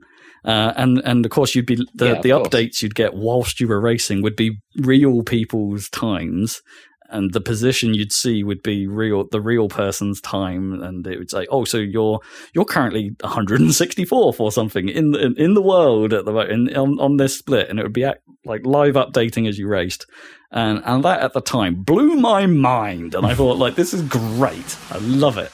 And I played so much of it like that. Because then when you were done and you were happy, you could go, right, connect again. And it will update the leaderboards and tell you where you actually are currently and be like, oh, you thought you were high at the table, were you? Oh, no, no. A lot's changed in the last hour since you since you last connected. Like, try like the leaderboards have got better. Go again.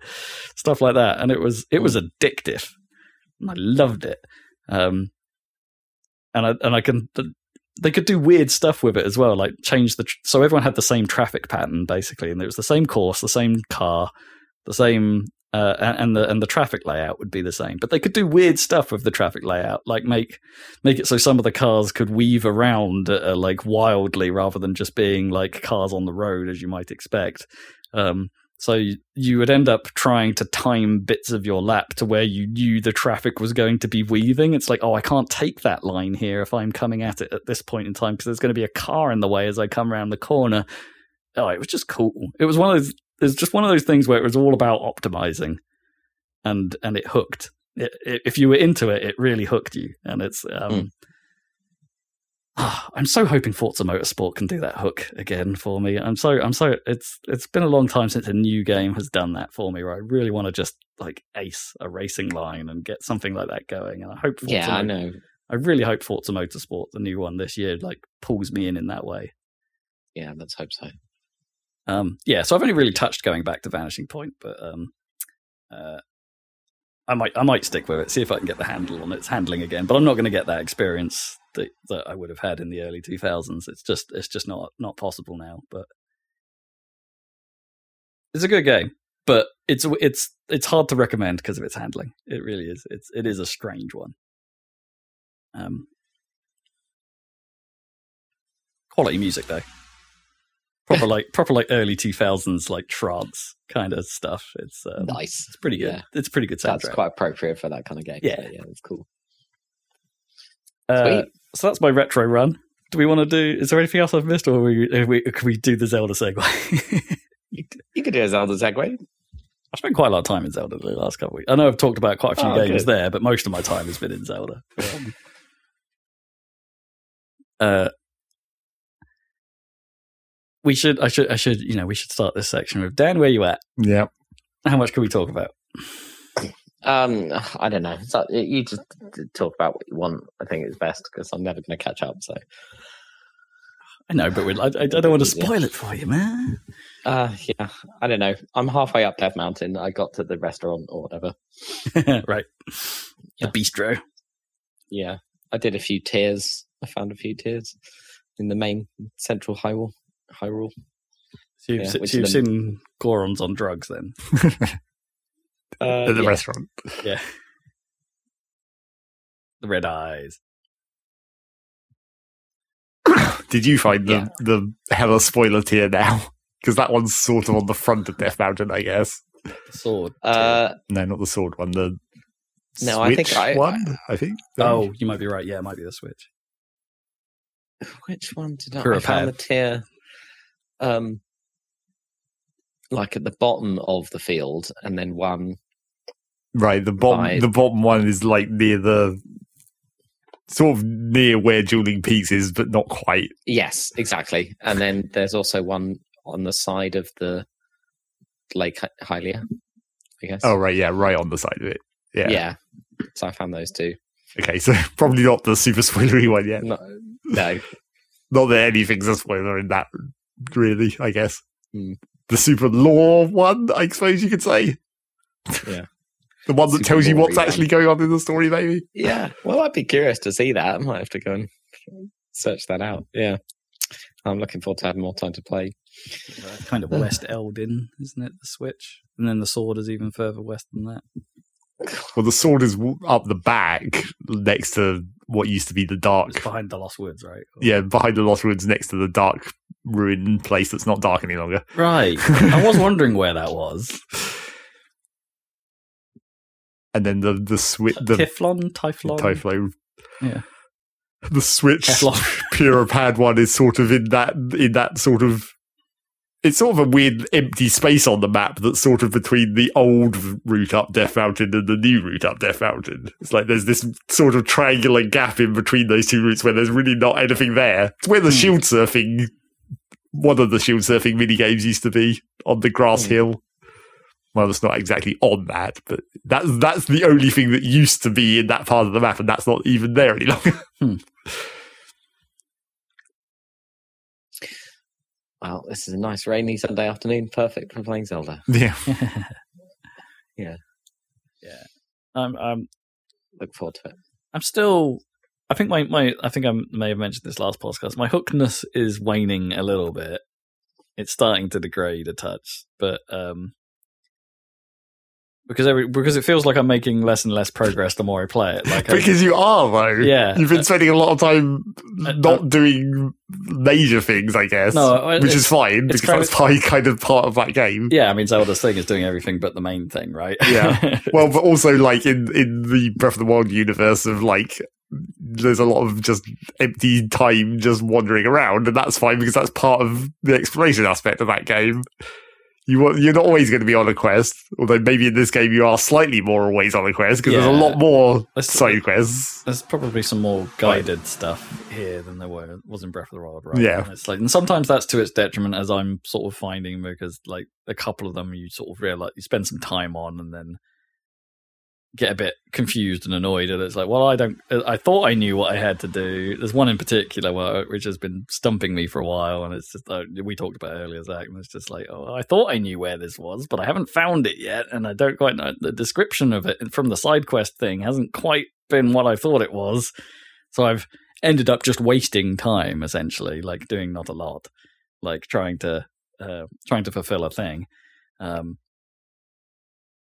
which I guess is fine. That's what side quests that are slightly vaguely defined are supposed to do, right? It's supposed to, when I eventually figure it out, it will probably be like, oh, snap, I got it, finally. And it will have a great relief moment. Well, maybe, or May- I mean, or, maybe. It'll, or it'll be like, how the hell did I miss this? I'm real dumb. I mean, that's, that's also possible because, again, after our discussion earlier, I'm going to have to go back into.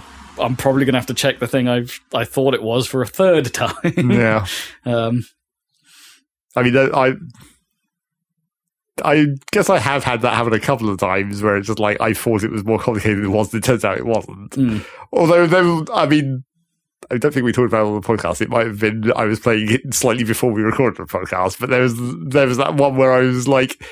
The the mission description mentioned a specific weapon, so it was obviously obviously I was going to have to have this specific weapon to you know insert it into a slot or whatever and trigger a thing to happen. So I spent fucking uh, forever looking for this one specific weapon, and and I was because of the way the quest was worded, I assumed it was going to be an undecayed one as well, right. which means, means you have to get it from the devs. Yeah.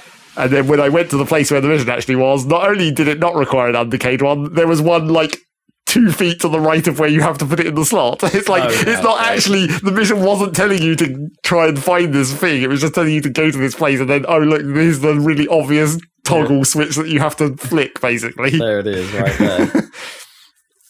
So Yeah. some, sometimes it will do that, but you know, sometimes there is a bit of a puzzle. I mean, I know what they're trying. They, they, they don't want to make them too, Too difficult. complex because Yeah. the world is too big to potentially be like, well, it's got infinite possibility. This could be They can't- anywhere. They can't be like, Yeah. go to the other side of the continent and pick up this one specific thing. Yeah. Because that'd be a bit much. they they try and avoid that anyway. I mean, there's definitely spots where it's like, well, there's definitely spots where that sort of happens. Sort of, but like not here, travel to this corner. Now travel to this corner. kind um, of. I'm looking at you, um, travel medallion. Well, the with that, it doesn't really. There's two spots you have to. There's two corners you have to travel to for that. One of which I haven't done yet. Well, the medallion is just get all the towers, which you're going to do anyway. Oh yeah, and I'm missing. Um, well, is that part of it? I, I didn't know that because at the moment it's asking me to get two specific things for it. There's two specific things I have to go get. Um, oh, right. Yeah. Okay. Yeah. I guess one of those is not a tower, certainly.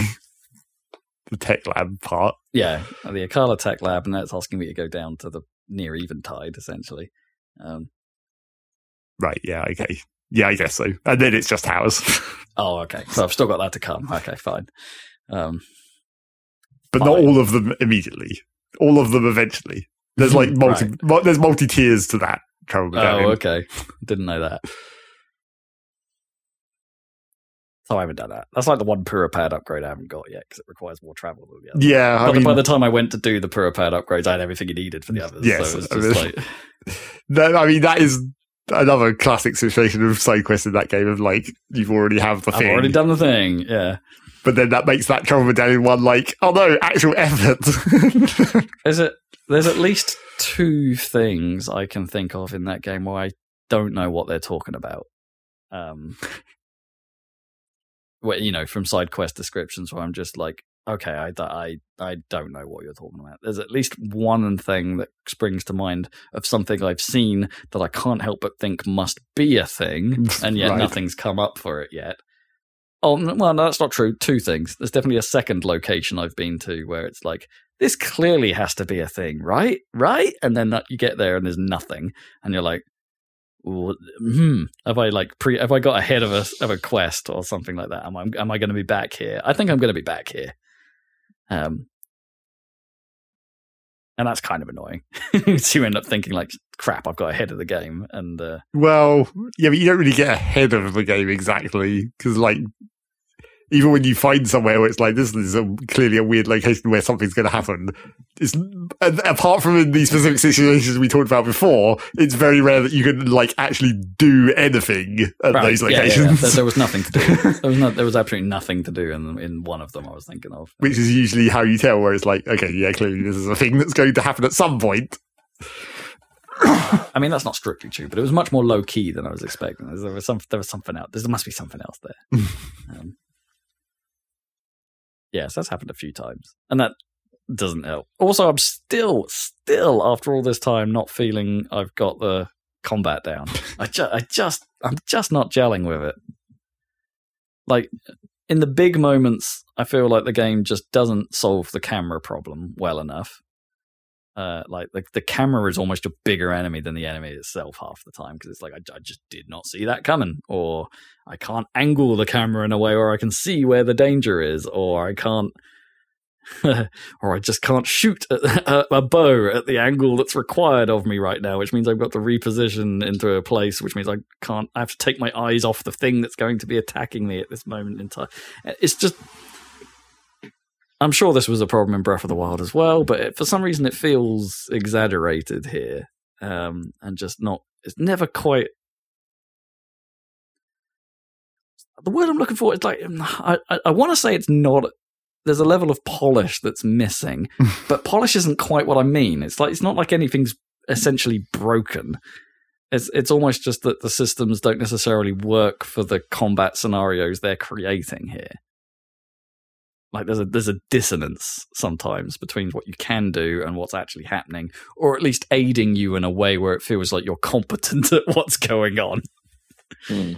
also i hate the flurry rush timing. I hate it. I know it's more lenient than than than hyrule warriors by quite a long way but it just feels really odd sometimes. The timing doesn't feel consistent from enemy to enemy. Well, no, and it's and it and it it's really off putting. Like there are some times where you can feel like you're jump, uh, like uh, Phantom Ganon versus Moblins, for instance. Uh, like I don't know, the Phantom Ganon timing seems real easy, and then like a lot of the Moblin attack patterns, I can never get right. Well, I think moblins were always harder than most stuff, even in Breath of the Wild. This is like, I think that I like. I find it's almost a problem that uh, some of the enemies have too much wind up. Like they're trying to uh, telegraph that thing's coming, but it lasts too long, and then that tricks you into trying to dodge too early, and then you get screwed. Boss Bokoblins, the Boss Bokoblin wind ups are really long. well, the boss Bokoblins also have a secondary problem that they have two different versions of that main like sweep attack where one Right. of them has a longer wind up and it's Yeah. very difficult to see the difference between those two before the before it happens yeah, also true.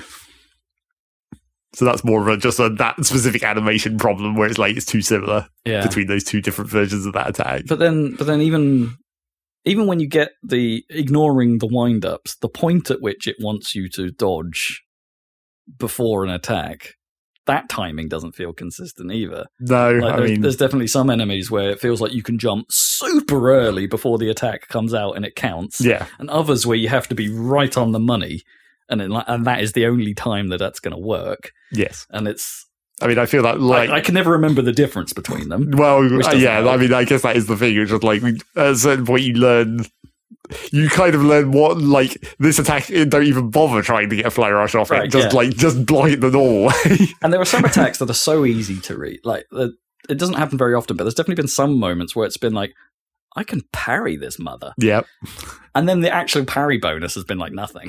Well, the like, parry- like it's like it's not been worth it, and it's like I just like I just did one of the, like what is supposedly like the, the one of the harder bits of timing in the game, supposedly. Hmm.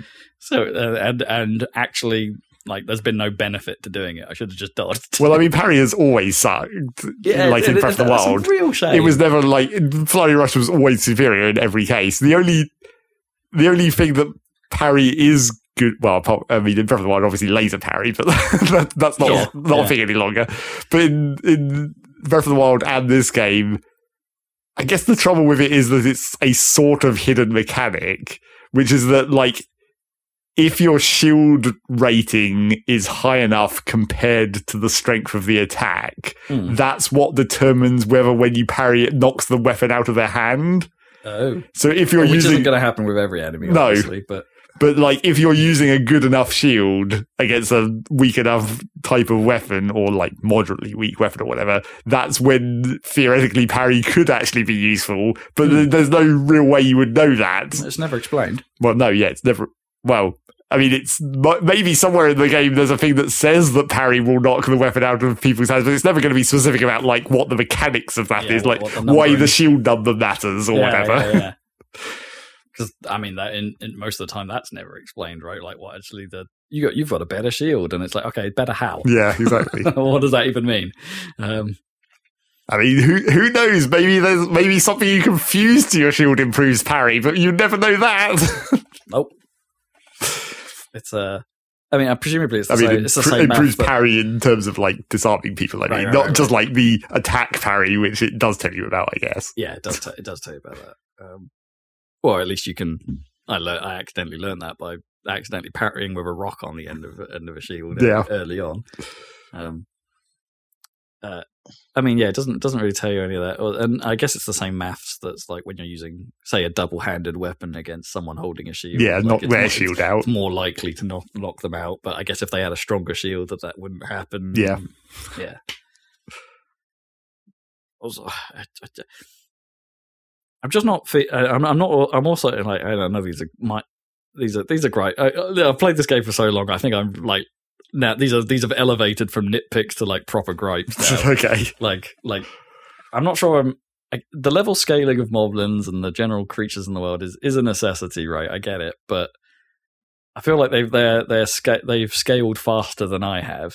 So like fighting silver, even fighting a silver bokoblin is annoying Yeah. they, they have so much health. And it's like this is going to burn the durability on a weapon, and it's like But then you get that really good horn off them. I mean, I guess, but then then I've got to find another base weapon to attach it to.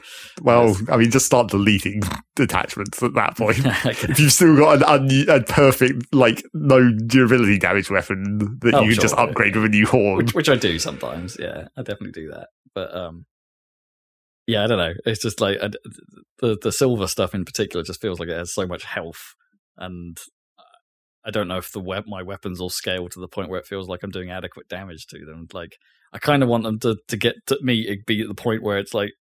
Surely I should be taking on if I'm using silver grade stuff on my weapons, I should be able to take out silver grade stuff as fast as I took out orange stuff. well, maybe you not know, that fast. well, maybe not that fast, no, but like, but still, like, I don't know. It's it's a it's more of a chore to fight in this game than it is to actually enjoy the process. Well, I mean, I think that's what I was saying when I was going through that point is just like the scaling has like um it doesn't do well in the mid. Like it, it, it scales too quickly and like it's not smooth. Like you go from seeing like no silvers to fucking tons of silvers, but you don't really you don't scale in that same way. no, the so way you're playing I- it. pretty much, pretty much the, every grouping I see now has at least a one or two silvers in it, right? That now it's not like they're all silver. Yeah. like there's, there's there's one or two annoying things in every group I come across. But as I also said, like the slight way that it, it's com- the slight way it's better in this game is that they they do let more of the enemies stay low leveled. Like not everything gets upgraded because in Right. Breath of the Wild that kind of was how that went at the end, where it's just like everything's silver. I mean, it's not so. Yeah, it's not so bad when there's a balance. Like for some reason that that alleviates it a little bit, right? If you if you get yourself into a big fight and there's both the oranges, the blues, the blacks, and the silvers, and there's like a range of them to fight all in it, it's that's kind of kind of okay. yeah, Other than the fact that the, I that I also don't think the game handles large fights particularly well because it's not. Uh, it doesn't do the thing that is that is super obvious in like Assassin's Creed combat, right? Especially old Assassin's Creed combat. It doesn't do the everybody waits their turn thing. No. no, everyone's gunning for you at all times, which should be cool, except for the fact that the game doesn't necessarily give you the tools for dealing with that. I mean, that's what the avatars are theoretically for, even though that system doesn't really quite work Doesn't that well. because they attack so infrequently. But it's not that they're attacks; it's they're drawing attacks. They're meant to be a distraction. I mean, sometimes, sometimes they are, yeah. And it's nice when they draw big things. Yeah. like a Talus goes after them. You're like, hell yeah, I can just creep up on this guy. Hell yeah. and I'm still accidentally activating their powers when I don't want Yep. to. Like, that's, that's a, that, yeah. Anywho. So those, I, those are my beefs right now. Like, I spent a long time. I, I'm still on the armor upgrading grind, although I have completed a bit more of my map exploration. I'm basically down to only the desert to go now. Hmm. But I've still been doing the armor upgrades, mainly because before I got to. Well, I kind of want, like, before I got to the desert mountains where it's cold and the desert where it's hot, I wanted to get, you know, those two sets of armors upgraded for obvious reasons. sure. So I was like, oh, but those need Lizalfos tails, like fire Lizalfos and ice Lizalfos for the respective heat and cold resistance, obviously. So I was like, oh, I'm gonna have to grind these, gonna have to grind these tails, and the drop rate on those is ass. Oh no. but the trouble is that, like, so I, I, I. I got so few through the progress of the normal game. I was like, okay, this is going to suck to grind. But I was like, I was, I was prepared to grind. I was like, yeah, okay, I'm just going to have to wait for the blood. Like what I did with the Lynels. It's just like, I'll just wait for the blood moon, run a route that kills as many of them as possible, get whatever tails, and then bugger off and do something else until the next blood moon or whatever. Just do that, and it'll be fine. But so the, when I first did that for the Fire Lizalfos up um like up Death Mountain, I turned on the sensor to detect them, so I knew so I could find like as many as I could Right, and yeah. make a route. And it was like I went up there and I killed like I don't know eighteen of them, and then it dropped like two tails. and I was like, this is this is real bad Hmm. if it's going to require like well to do the full uh, well to do not just the warm armor and there's a, like another armor set that also uses those alpha sails it was going to take like 48 Fire Lizalfos tails i was like getting two on a run is not that's not that's not going to work so then i was like okay look 48. That's an absurd number. well, it's like three three pieces that need 10 each or whatever so I was just like, this is not gonna, this is not gonna work. There's got to be some trick to this, right? So, so I was coming up with the, the my first theory was maybe I should stop just instantly vaporizing them. like mm-hmm. maybe I should stop using the elemental attack that just causes them to instantly, They just, they just poof. yeah, instantly poof. Maybe that will drop, increase the drop rate. Apparently, that's not the case though. That doesn't matter. But so I looked, I like went on the internet and looked it up, and it was just like, okay, apparently the consensus of the community, which again is one of those situations where it's like, is this statistically significant or is this just pure random? But like the consensus is that the drop rate for the tails is higher if you're using a sword or a blade, and it doesn't matter about the elemental thing, just long as it's a sword or a blade. But specifically, But the trouble with that is that it's very specifically the weapon has to have the word sword or blade in the name of the weapon. Which means if you take a like royal sword, which is a sword, and you attach like Mm. Virtually any horn to that, it becomes a reaper, and then therefore does not count. so uh, and you know, and then I went and did, then I went and did the grind with specifically a blade, which I was making using like a cl- claymore and a dragon horn Mm. makes a blade quite, specific. quite powerful. Well, yeah. It's unnecessary because it was elemental and they just die instantly anyway. Hmm. but I had that dragon horn hanging around and I was like, yeah, I can use this. Also, I guess dragon horns have quite good durability because it like never expired in all this grinding I did oh, nice. so that was helpful. But yeah, I, I made this elemental blade type weapon, ran through the grind, and it was like, yeah, the drop rate seems higher, probably, but you know, statistics. Who actually knows? This could hmm. be a pure perception thing. Is it a place, yeah, placebo? Yeah. You, you looking for it? Oh. But yeah, I, I did get through that grind relatively quickly. of course, now that just leaves electricless alphas, which is hmm. going to be the annoying one because I suspect they're going to be less Is that for the shock resistance? yeah, for the shock resistance hmm. armor. Like, I suspect they're going to be less frequent and they're going to be in the desert, which is just annoying to deal with anyway. I, I don't think I've seen a single one, and I haven't been to Gerudo yet. Well, sure. so- And, uh, you know, they don't have this helpful instant kill thing. right, yeah. I think I might stick to an ice blade because then at least they'll still get frozen. And then I get to hit them some more. They smash on the first hit, though, right? When you freeze them. Yeah, but that does more damage. The, Okay. the breaking hit. And then you just refreeze them again immediately afterwards if the if your Yeah, ice sure. power on the blade is still active. Sure, but then, then presumably you're doing the uh, slightly awkward weapon switcheroo the whole time. No, you just Like hit freeze, switch to something else. No, you just hit them with the freeze again and then break them. Doesn't Oh, matter. Waste your durability on the freeze weapon. You can save a lot of time. And also, apparently, maybe that doesn't matter if you're using a dragon maybe the durability will be enough. Hmm. Or I guess I could like go back to bow hitting them, like set them up with a bow initially. oh, I see. What? Like, I freeze, don't- I- them, freeze them with the bow first. Well, or just like shoot that's headshot them with menu. headshot them with the bow on the way in, and then use the freeze weapon to finish them off Oh, in see. two hits, probably Yeah. freeze and unfreeze. That'll save some durability, I guess. But I don't know. We'll see about that.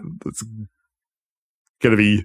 I hopefully I won't have to grind that, and I'll just get enough of those naturally in the process of exploring the desert. Maybe because I guess the, I guess the electric armor is is. Well, mm, I don't know because the trouble is that they, you use the the Fire Lizalfos for the warm armor and the Ice Lizalfos for the cool armor, Sure. and then there's like a third armor set that uses some of both. And that armor set, I haven't seen if it's then also going to use some Electric Lizalfos tails. So I might still have an equal number of Electric Lizalfos tails as the fire and ice ones to get. This seems like a pretty obvious balancing. problem. Yeah, it does. Like I, I feel like the drop rate of tails was perfectly fine in Breath of the Wild, but then you didn't care about them, so maybe it, Right. Yeah. maybe it was worse than it seems. Were they just elixir parts before? Yeah, I mean, n- you know, like all monster parts in Breath of the Wild Sure, didn't really but they- matter. But they weren't like part of the armor Well, hmm, requirements. I guess the I guess the hot and cold armors must have used the elemental tails, but yeah, I guess it didn't seem that bad in that game. So maybe the drop rates were higher. Hmm. Did they use them, or I thought it was just like the lizards or whatever? Like you, you No, I feel I feel like the Fireproof hot and cold armor must have used the tails at one at, le- at least one Yeah. of the steps. You need, you need the Yeah. lizards for the flame proof, flame proof, right? Not the heat armor. Yeah, Oh, right. Yeah, you're right. Yeah, not for the desert stuff, for the for the mountain, But yeah, for the raw. heat. volcano stuff. Yeah. Yeah. but yeah, that's that was quite an, an annoying situation of like, there's got to be a better way to do this. Or you know, you could just look up one of the item duplication glitches and just do it that way if you're feeling particularly lazy.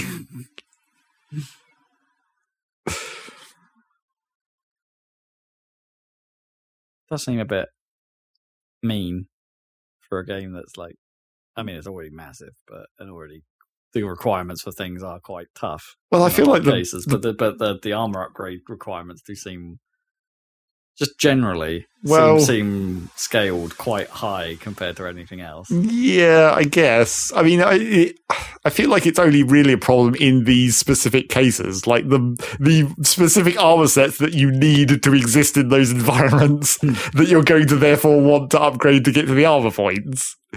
Or you know, I guess you could rely on cooking. I guess I mean, I guess that, that's another thing they're Forget encouraging you to do, aren't they? I suppose forget upgrading the actual armor and just rely on the heat resistant cooking or whatever. But then, you know, yeah, but then I find like I, if I if I pop some food that has the effect I want, like unless I've got a stash of like non-effect food or hearty stuff, I suppose. Like it's always annoying to be like, oh crap, I've run out of my like base no effect food, I need to pop something else to get health, which I really need right now. And it's Well, that means you didn't cook enough of the other type of food. Well, no, true, true. But often, like when I'm going around the world and I'm just exploring it, I wouldn't say I'm always intentionally going to things where I know where it's going to exactly be Mm, or what I'm going to face. Like, yeah, I suppose. I didn't mean to fight that Thunder Gleeok. I had every intention of avoiding it, but hey, it drew me in, and I thought, right, sod, I'm having this. Well, but then you have if you have like one electric resistance patient, that's enough. well, unless I need health, and I don't have like okay, sure. base, then then I'd lose that. perk. But if you're, I mean, you say it drew you in. It is kind of a giant obvious target. You were in the I was, vicinity. in, I was in the vicinity. I didn't intend to fight it, but once it started fighting me, I thought I, I kind of kind of got the red mist and was like, and was like, I'm not having this. You're, you're dying, mate. Irrepressible thoughts of death. Yeah. And I guess the other, the other dumb thing about this whole process of upgrading the armor is I'm not even going to wear all that armor because I'm going to wear the sand boots Right. so I can run faster. Which then you lose the armor bonus as well. It's just like like that. I've always thought that was a dumb system as well. It's like they give you this nice specific bit of equipment that lets you negate the effects of snow and sand on your run speed, but it does because it's not part of an armor set. It removes the whole point of getting the armor set. Hmm. Trade off. yeah, but dumb trade offs. I'm not going to waste my I'm not going to waste my triple speed boost on not being able to go at maximum speed. Even though I did waste quite a lot of a triple speed boost, I like I I ate one of the thirty minute ones that I had, and then got into a side mission which basically required me to stand still for like ten minutes, uh, What? Which was kind of disappointing. That's a weird ass side mission. I probably should have just left and continued to use my buff, but I was like, oh fuck it, let's just do this now. Remember that one for later. Okay. The leave the controller alone side quest. Yeah, pretty much. Hmm. And it's really dumb. Okay, well, I mean, spoilers for this one side quest, but it's kind of like the same as it was. Uh, there was a similar side quest in Breath of the Wild. It's the like survive the elements where all you have to do is you know survive for a certain period of time. In Breath of the Wild, is that it was that one with the Gorons who have that like hot plate that you have to stand on. Huh. And you like it, and it's it's really hot in that game. But in this one, it's just like you have to survive the day night cycle of the desert in both the day version where it's hot and the night version where it's cold. And it's like, oh, you're not allowed to wear your special fancy clothes to resist it. So, you know, maybe you could eat a food or maybe you could just equip a weapon that gives you the, the heat. Cools you down a bit. Right. And then you just stand there for 10 minutes while this other guy looks at you and it's like, I'm clearly not cheating. Just ignore this giant weapon I'm holding. His giant flaming sword of doom. I didn't really think that quest through exactly, I don't think. Because I, I mean, that's that sounds legitimately rubbish. Well, I think they were trying to make it more fancy because, like, the platforms that you stand on, next to them, there's like some zonai parts or whatever, but it's it's specifically like some stakes and some planks. So I think they were probably intending you, at least for the daytime one, to like build a shade where you just like mount the stake into the thing and just build oh, a Oh, like a- wow, that's actually smart. yeah, but you don't need to do that. just, just equip an ice weapon. And I'm not sure what you do for the night version. What you do to stay warm. Hmm, Yeah, what's the? Or you like, Could you, like- could- does it let you put a fire down? well, I don't know. Like, could you maybe use like a Zonai flame thing, but like point it close to you, but not actually at you to get enough warmth? Ah, but then you'd have to burn electricity all night. Sure. I mean, that would be a different. burn energy. yeah. You'd have to use some other kind of buff or just have enough energy to do it. Burn charges, I guess.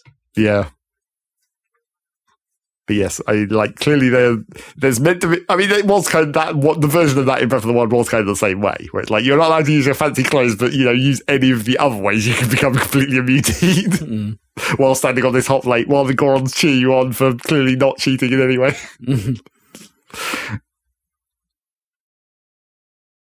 How odd. Although the most annoying thing that, about that mission is like you do the you do the nighttime version, you do the daytime version, and he's like, "Oh, you're you're real good at this. I'm going to have to go somewhere else and train." But the way he says that implies that he is literally going to go somewhere else, and there's probably going to be a third version of this. And I'm like, God damn it, he's going to be going to he's going to be in a bit of the map that I've already explored, and I have no like reason to go back there. So at some point, Right, I'm just going to have to wander around and try and guess where he went. You're not going to discover him. Damn it. He does So say it uh, didn't, it didn't show up in the side quest log. No. a- hint. it's like he just says, "I'm going to go as far north of as, as I can." So I'm just like, "Well, okay, we'll just go from where he is now. We'll just go as far north on the map as I can, and he's going to be somewhere in, in that vicinity, I guess. Hmm. Hopefully." if that even is another side quest, it might just be you go there and he's there and he just has a bit of flavor text. Maybe. Yeah. He's just I'm just like, oh yeah, hey, I'm train, I'm training. Yeah. It's hard to tell. And this is one of those, it's starting to get to the point where I'm like, I should just finish the game because then, like Breath of the Wild, it will tell me how many side quests I've still got to do Right. rather than just hoping that I'm going to find them all. I'll at least have a number to work on. Cold train is at home on the rails. Yep. But I can't finish the game until I've done all the shrines, obviously. But then, but then at that point, I will have basically covered all the map anyway. In case there's a, in case there's a secret ending. Well, yeah. And also, I want to see what the bonus you get off finishing all the shrines is. Presumably you can do that afterwards anyway. Well, yeah, sure. You get you get the presumably you get the extra ending if you just Repeat the final boss, probably. or even would it just give it to you like if you finish all the shrines? Or, No, it'll probably be the same it was in Breath of Wild, where it's like a it tags on to the after credits sequence or whatever. Hmm. I assume. I find it amazing that you haven't done all the shrines yet. Well, it's just because I haven't been in the desert. Like I've done everything apart from the desert, and I Hmm. know that like it's just the shrines in the desert. So have you still not done like the Gerudo? No, I mean I did that. I like Okay. mainlined the desert. I basically stayed only on that road that goes from the entrance to the desert to the Gerudo town, and that was it. so I haven't. I've only killed like one Molduga so far, which I need some of those parts for armor upgrades again. But then that's like again, haven't done the desert exploration, so I'm going to be fighting some more of them. I have I've only seen a single Molduga so far, and I haven't been to the desert yet. And that was mildly confusing when I found this thing. I was just like, wait, what? That is weird. It was in the depths. I Right. Found, I found I just found one. I'm like, I'm not going anywhere near you. I fought the Mucktorok again though, Right. which was interesting without low grav. Anyway, I won't say any more on that. That's um Yeah, I guess that fight isn't like I, just, I never even noticed. yeah. Like I never jumped during that fight. oh no, that was the that was the key to it for me. Like like easy slow slow mo on the on the on the Uh, bow. yeah, I suppose. Anyway, I won't say any more. I won't spoil that for for Dan. It's, Yeah. it's, it's it's a fun fight. I like Hmm. that one. Um, Look forward to that. Actually, I mean, speaking of that fight, also not spoilery, but like I have been back to that fight a couple of times. And it's getting to the point where I'm thinking now I I've done this I I'm still going to need to do this more and like should I start thinking about Zonai device cheese because I can definitely think of several ways to make that fight way easier. oh sure. what? Why didn't I even think of that? I mean, popping capsules. In the Well, middle- yeah, in the- obviously. in the middle of the You're going to use some of your shit. and some some prep, I suppose. You could at least to the one in the depths. You could at least prepare. Yeah, you before you do it. walk into the arena, essentially. But yeah, But yeah, of course, of course, there's things you could do on that front. yes, that is definitely the the. That's one of the reasons to do that. Once you have to redo things like the bosses, where it's like, why not bust out the cheese now? Yeah. You've done it the legit way. why not do it the cheese way? Why didn't? Oh man, there's, there's, I I think I have the same problem to some extent with Tears of the Kingdom that I do with using a Mac. like I just don't think of the other poss- the other ways I could potentially be using this. Yeah, like there's just plenty of moments there's plenty of moments where you say something and I'm like, oh for the love of God, of course. I could have just done that. That like and I knew that Yeah. mechanic existed. well, I'm the same. I mean, it's it's good when it's when you know the mechanic exists, but I, I mean, I've been spoiled on mechanics in that game where it's just like I didn't know that this was a thing, and I don't think I ever would have tried it. Hmm. Like, I just like it's like the, the, the I mean, not even on the level of like the shield numbers or whatever. It's just like this is like hidden mechanics, mechanics, Hmm. where it's just like this is just how the game works. something fun- something functional, but not like hidden in the numbers. You mean? Yeah, it's like you do a certain thing in a certain situation and a thing happens and you're just like, why would you ever think to even try to do that? but it's so useful once you know it. Man. Now I just want to spoil that, just that one. It's a very small thing. Well, you, so you know you throw shit at enemies all the time. Yeah. And, and, you, and like, maybe you've tried Dazzle Fruit at some point. I mean, like super rarely, actually. Like I haven't found it sh- like very useful. Well, I mean, that's the thing. I mean, it's use. I I initially thought, oh, this is kind of useful for fighting the the like groups of the like boss bokoblin mobs Sure. because you just chuck a dazzle fruit at them and it stuns them all. And they all go, Whoa. and it's like that's great, obviously. Yeah, but just not as effective as throwing a muddle puff or Well, sure, if you want, that's like that's another option, or you can do a puff shroom and just go and backstab them all. right. yeah. all the uh, you know all the things you can throw Mushrooms at do enemies. seem to be the cheese, one of the cheese. One of the cheese, yeah. yeah. But so Does that work on like Lynel's? I think it does. I don't actually know. Man, I guess I've never be- tried that. Would that. be powerful. You can't backstab a Lynel, though, can you? I don't think they have can- the sneak attack option. You can mount them. There's a thingy where you can mount them and stab them. yeah, but I that's not really that- the same as a sneak attack. No, Doesn't get the sneak attack bonus anyway. Do no. you- but do you get the mount option? Like if you get around, if you. I assume them? so. I assume if they I can't so. see you, you can just mount them because you can paraglide and mount them directly if you come in at the right angle, so they don't aggro Right. on you. I still haven't fought a Lynel. I haven't found. Still, I haven't found a um, low level one. I keep finding like well, there's that White quest that literally tells you to go fight one, which is a low level one. But anyway, so the dazzle fruit. It's like you might think it's kind of useful, but here's the secret. What maybe why would you even try this? And then when you try it, it's like it's way too powerful. Dazzle fruit just instantly kills any Stalfos. Not probably not like bot the Stal com, um, Stalnox. Starnox, but any of the regular ones, you just chuck a dazzle fruit, they will die. Oh, that's hand. That is handy. so that's all I use them for now. So it's like as soon as I hear the skeletons coming out of the ground, it's like ping, and you're all dead. Oh, I like. I like that. Okay, that's good. It's uh, it's not as game breaking as I thought. as The revelation you were going to like provide. It's like here's, Well, how, I here's mean- how you win, but it is pretty useful. It is kind of game breaking, and like it completely negates this one type of enemy for the entire duration of the rest of the game. Once you know that, it's like you don't even bother fighting them. And it's like, yes, I guess in theory that sort of would make sense. In like, you know, they're afraid of the sun or whatever, and they Mm. go away when the dawn comes. Like you maybe could have intuited that in some extent, but you Mm. probably wouldn't have guessed that it just instantly kills them. No, it never it never really comes up as a a thing you can do, right? It's not like there's a mission where you like shine a light on some some style creatures and they No, die. even when you are, when when you're shining lights for other reasons. sure. There's like, I mean, m- maybe you haven't seen this Zonai part, but the mirrors. I have not seen the mirrors.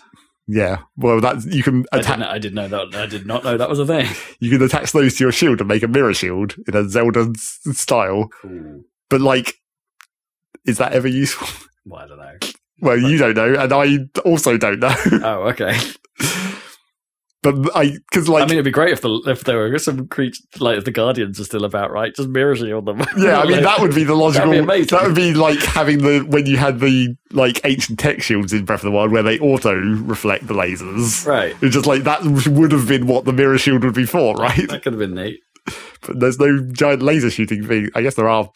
Actually, I don't know. Again, things that you never would have maybe tried, but like I don't know if you have the mirror shield, would it reflect the laser beams that there are in various like contraptions, Zonai contraptions? Could you reflect those Oh, what? Like in the shrines where there's like lasers? Yeah. Or- or any kind of laser? Maybe. Things that you maybe could try that might be hella cheese, but who knows? Uh,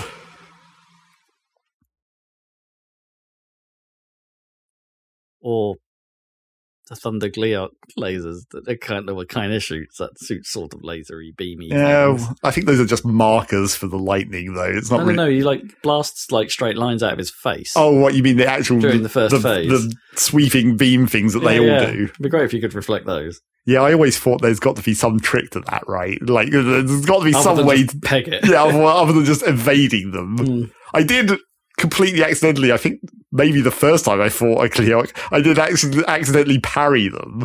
Oh, really? Like the thing is that like it's a continuous beam, but if you're just blocking, you can hear it like hits like multiple times. So if you time a parry off that, it like I think if you do that, it like aborts the rest of the beam sometimes. Huh. But it doesn't like reflect it into him or anything. right, right. yeah. It's not very easy to do though, because you have to like you have to be able to hear the rhythm of the hit and then parry off one of them. In amongst the fight, yeah. Which isn't super easy. Yeah, I don't know. Maybe I should try that. Stick a mirror shield out and see if that just completely negates those beams somehow. That'd be cool. That'd be kind of fun. Takes the head out or something.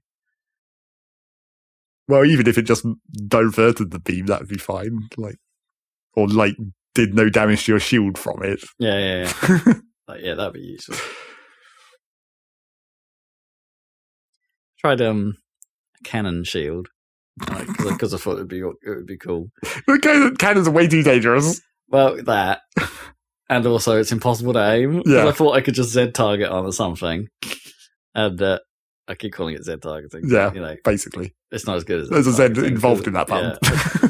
That's that's another one of my gripes. I find it quite hard.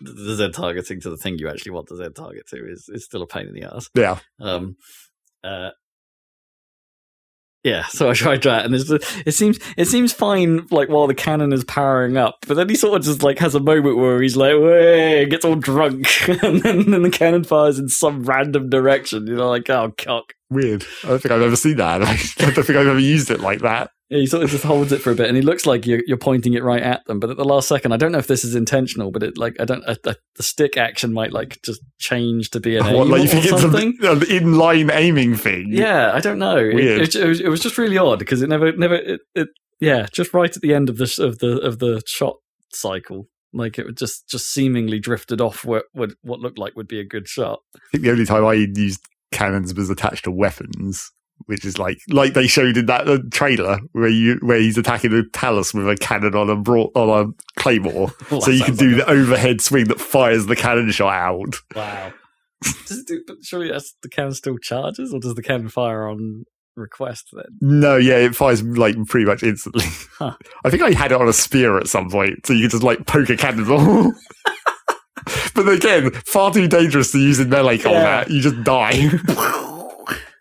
And not even that effective against the talus. I think I tried that at one point. It's just like as, in the same situation. It's just like you can't really aim it at the thing you want to hit. But you know, build a tank, and then you then you have a reason to put a cannon on the thing. I would put a mushroom on my shield, Yeah, and then end up with a bouncy shield, and I can just. And if I then try to shield surf it, do I actually just jump? I don't know if a mushroom on a shield because if it was, it would be the same as putting the spring on a shield, right? It'd Sure. be equivalent to that, except maybe less maybe powerful. maybe less less good. Yeah. I don't know whether that does apply because obviously bouncy weapons, Yeah, everyone sees them. The enemies use them. I just didn't. I just it just sort of occurred to me. It's like why I didn't have why haven't I tried this before? More things to try Yeah. forever in, since the game. I mean, I mean, most things like are pointless. That's sort of the problem, right? Yeah. It's like most things don't do a thing, but there are some circumstances where it's just like, oh, I bet that does a thing. I've been considering using frozen meat as a building component. Considering. well, it's like I there, I was I can't remember like I was fighting some enemy that dropped meat in a fro- in a freezing environment and it froze, but it Mhm. was on like rocky terrain and the and the meat started sliding down the hill. And I was Oh. like, oh, it has really low friction. Maybe I can use that. Like, maybe I can like get instead of having the sled be like on the ground in a vehicle, you could like attach frozen meat like wheels under the sled and then have, a, have that a fan on top that places around. All terrain meat all terrain. would they? Would they? They wouldn't stay frozen outside of like. snow Well, I, areas, yeah, that's they? the thing that I haven't tried yet. Is like how fast does it defrost? Like what temperature levels can you get away with? Can you get away with like normal Hyrule Plains temperatures? Yeah, and have a, have a nice sled. Can you make a glacial spoon yeah, potentially. and then race it? Also, because like you know, because it's not a Zonai part, it should last forever, right? it won't expire, Sure. Yeah. and it presumably won't take any durability damage or anything, like from even from rapidly sliding across the terrain, because it's not really an item like that. It's just a Hmm. Yeah, I don't know. I mean, the sled shield bit jumping off the Sky Island did remind me of Glacial Spoon Racer. Yeah. you have to slide down it. yeah. Although I messed that up multiple times trying to do and win splat. right. Yeah, that was a good one. I enjoyed that challenge. So yes, that's still Tears of the Kingdom. Still, Still.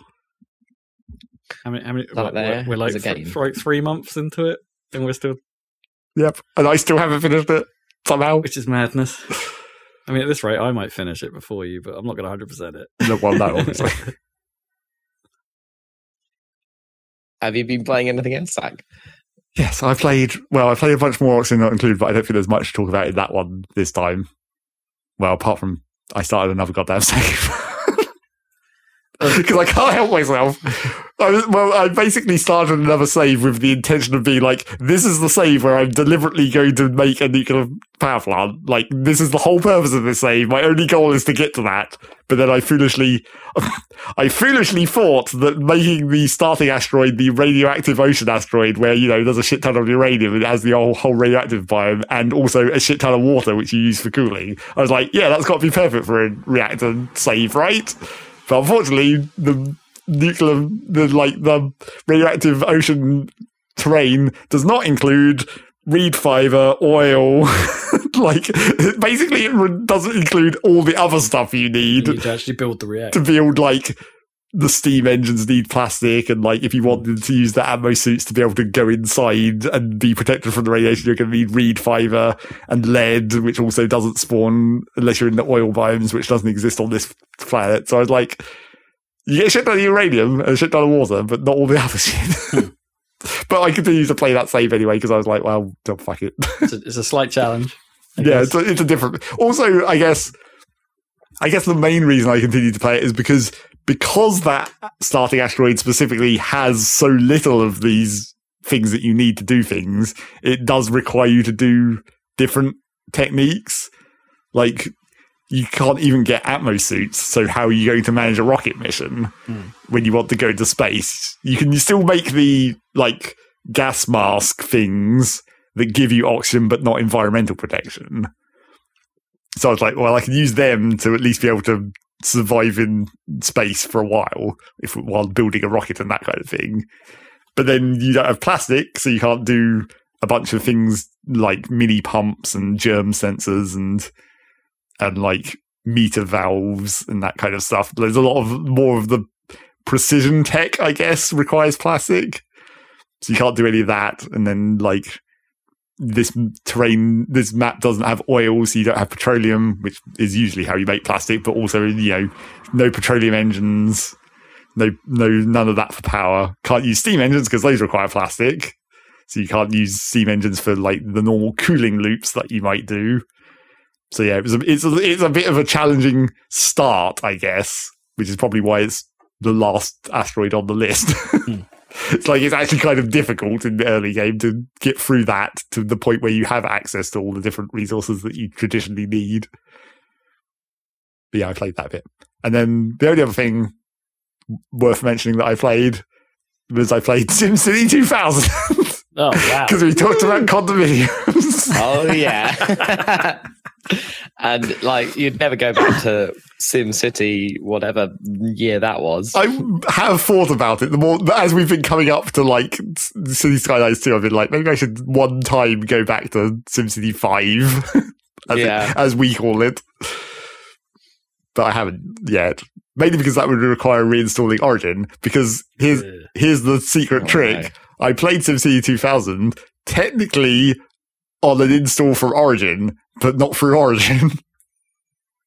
Wait, so you downloaded it through Origin? Well, it was then... all I, yeah, I hadn't deleted all the files that Origin had downloaded. I'd only uninstalled Origin because I Oh, was like, in case I need, to, in case I want to reinstall Origin at some point, I'll at least keep the data. I guess the game can still launch. Like, Well, but the thing is, because SimCity 2000 is an old ass game Mm. made to work on modern systems, it's actually just running DOSBox. So if you just Ah. run your own version of DOSBox and just point it at the exe files, you can just run it.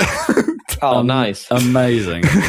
Because if you try and run it, if you go into the file and try and run the pre-built version of DOSBox that's in there, it pops up a thing which is like, no, you need to be running Origin in order to run this. And I'm like, do I now? I, I need to DRM check this. I don't think I do. Hmm. I think that's just a regular exe file. The, the, the SimCity part of this is. Oh, that's pretty funny. So I just went and went into my version of DOSBox and just ru- made the appropriate bindings to make it run, and then just went in that way, Huh.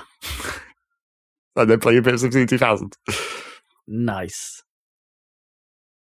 But yeah, I mean, I mean, How well does that hold up? Like, like, like.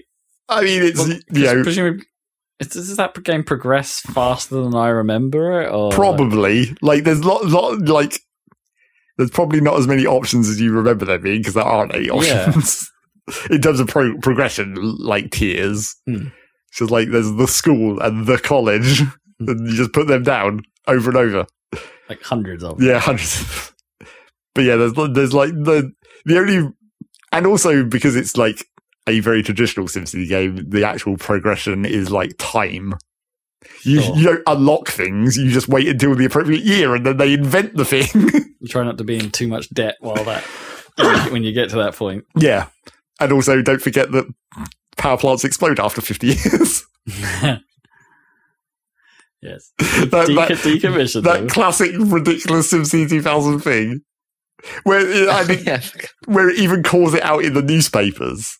Like What, you get, they're, they're you get about to get creaky or Well, you get those new, those stupid newspaper pop-ups that alert Yeah, you yeah. about major things, and then like one of the newspaper pop-ups is like your power plants are going to explode. But like if you click on the story, well, I mean, obviously the headline doesn't say that, but if you click on Yeah, the yeah, story, it pretty much literally just says that. Like hmm. it's like it's.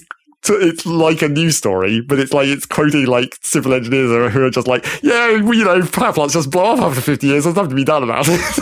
it's just, just like, okay. That's the gameplay mechanics. Oh, that's great. I love that that's obscured like that. Or what's what, themed, I suppose, like that. Lord. Yeah. Although I, I, I, I, really, I, really wish you could mod the game so like whenever those newspapers appeared, it did like a Batman. yeah, they should have a sound effect. It'd be very annoying very quickly. But, yeah. but I had kind of forgotten that, like, they don't actually always explode. Like, if you have the money, you, it, it just deducts the money directly out of your account, and the power plant just resets its timer to Oh, zero. it builds it again. Yeah, well, yeah, but seamlessly. You don't even know it's happened, apart from Oh. you have like seven thousand left, seven thousand dollars less in your bank account Oh, suddenly. we- oh, weird. I always thought I thought they always exploded, but I guess that's only if you don't have literally the cash on hand to do the replacement, Weird. Okay. I didn't realize that either. or unless this is like. I suppose technically, I think this version is after the urban renewal patch slash expansion thing that SimCity 2000 had. So maybe that was actually a quality of life improvement they did. Hmm. Maybe. No idea if that's true or not.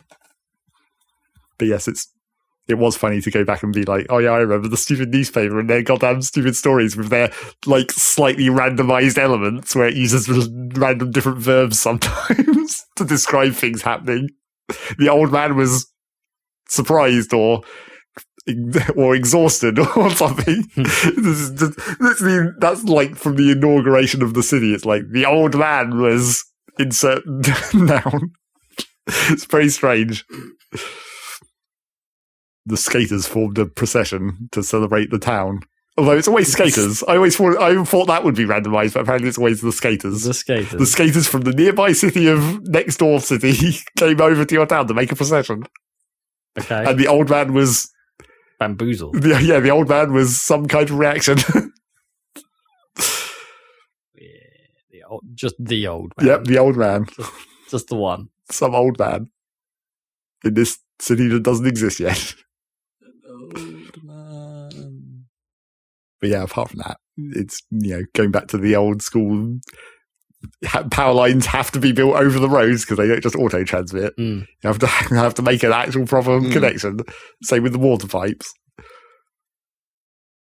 And I'd kind of forgotten that there's like there's like unnecessarily complex like details in that game which are well completely unnecessary and also like in like completely impossible to tell where, how you're meant to use them correctly because like there's a menu you can pop up that's in like the taskbar menu like a drop down and then like in one of those options there's a graph and the that graph shows you what types of industry are being built in your city, like by like you know the steel industry and the fishing industry or whatever, which obviously has no actual visual effect. They're all the same SimCity 2000 industrial buildings. Sure.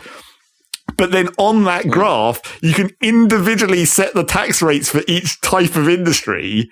And the game claims in some tooltip somewhere that the idea of that is to be like, because you're progressing through time, like history, you're supposed to predict what the big new industry coming up is going to be so you can adjust the tax rate to encourage it to come to your city, which increases your industrial demand. It's like, that's, I, I barely even that's- remember that system existed at all. And the fact that you could potentially go into this minute detail of like individual industry tax rates, it's just like, this is totally not necessary in any way.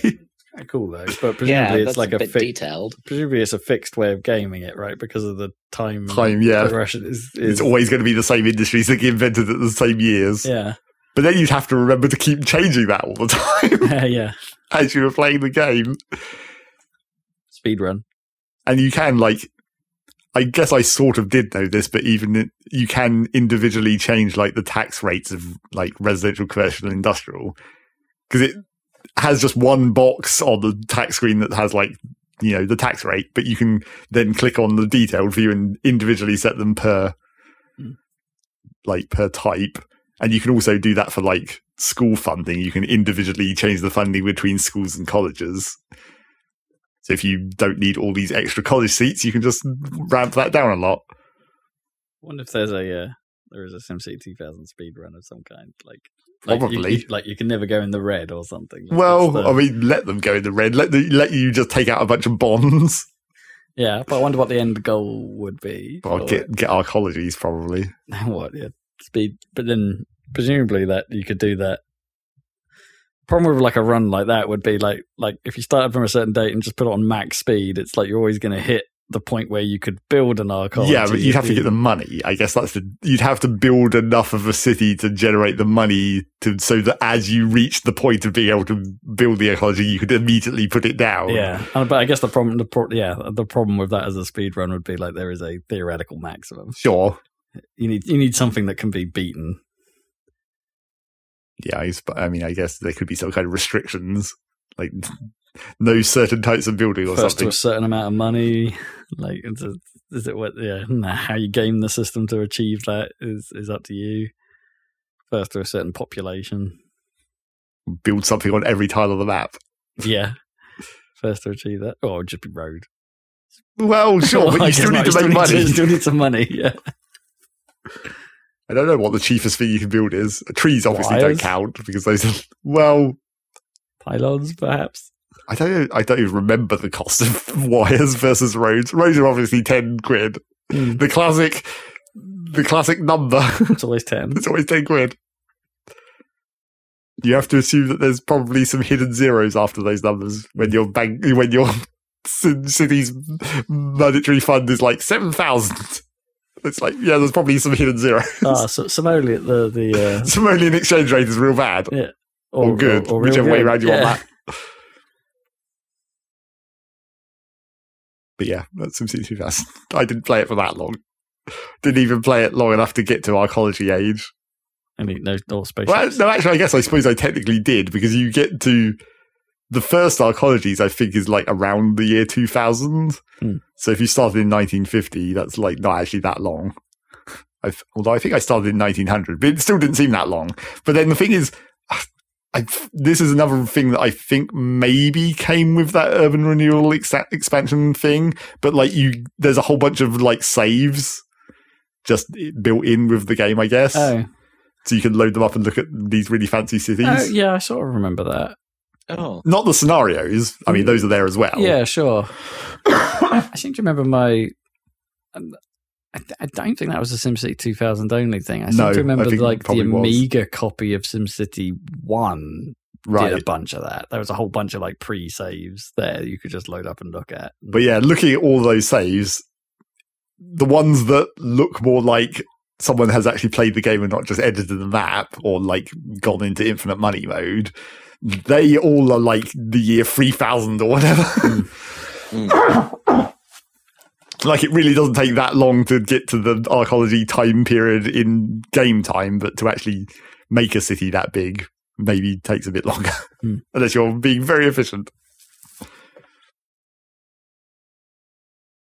Get your microwave power plant.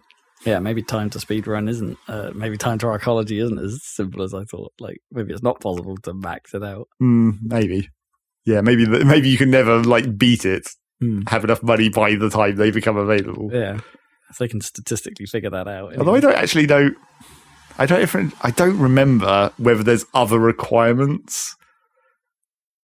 Right before you're allowed to build. Yeah, before you like, is there like a population requirement or Now, whatever? presumably you need a zoo so the llamas. The llama. Yeah, you got to have. You got to get your llamas. Yeah. You got to be, build the space needle and get some llama weddings.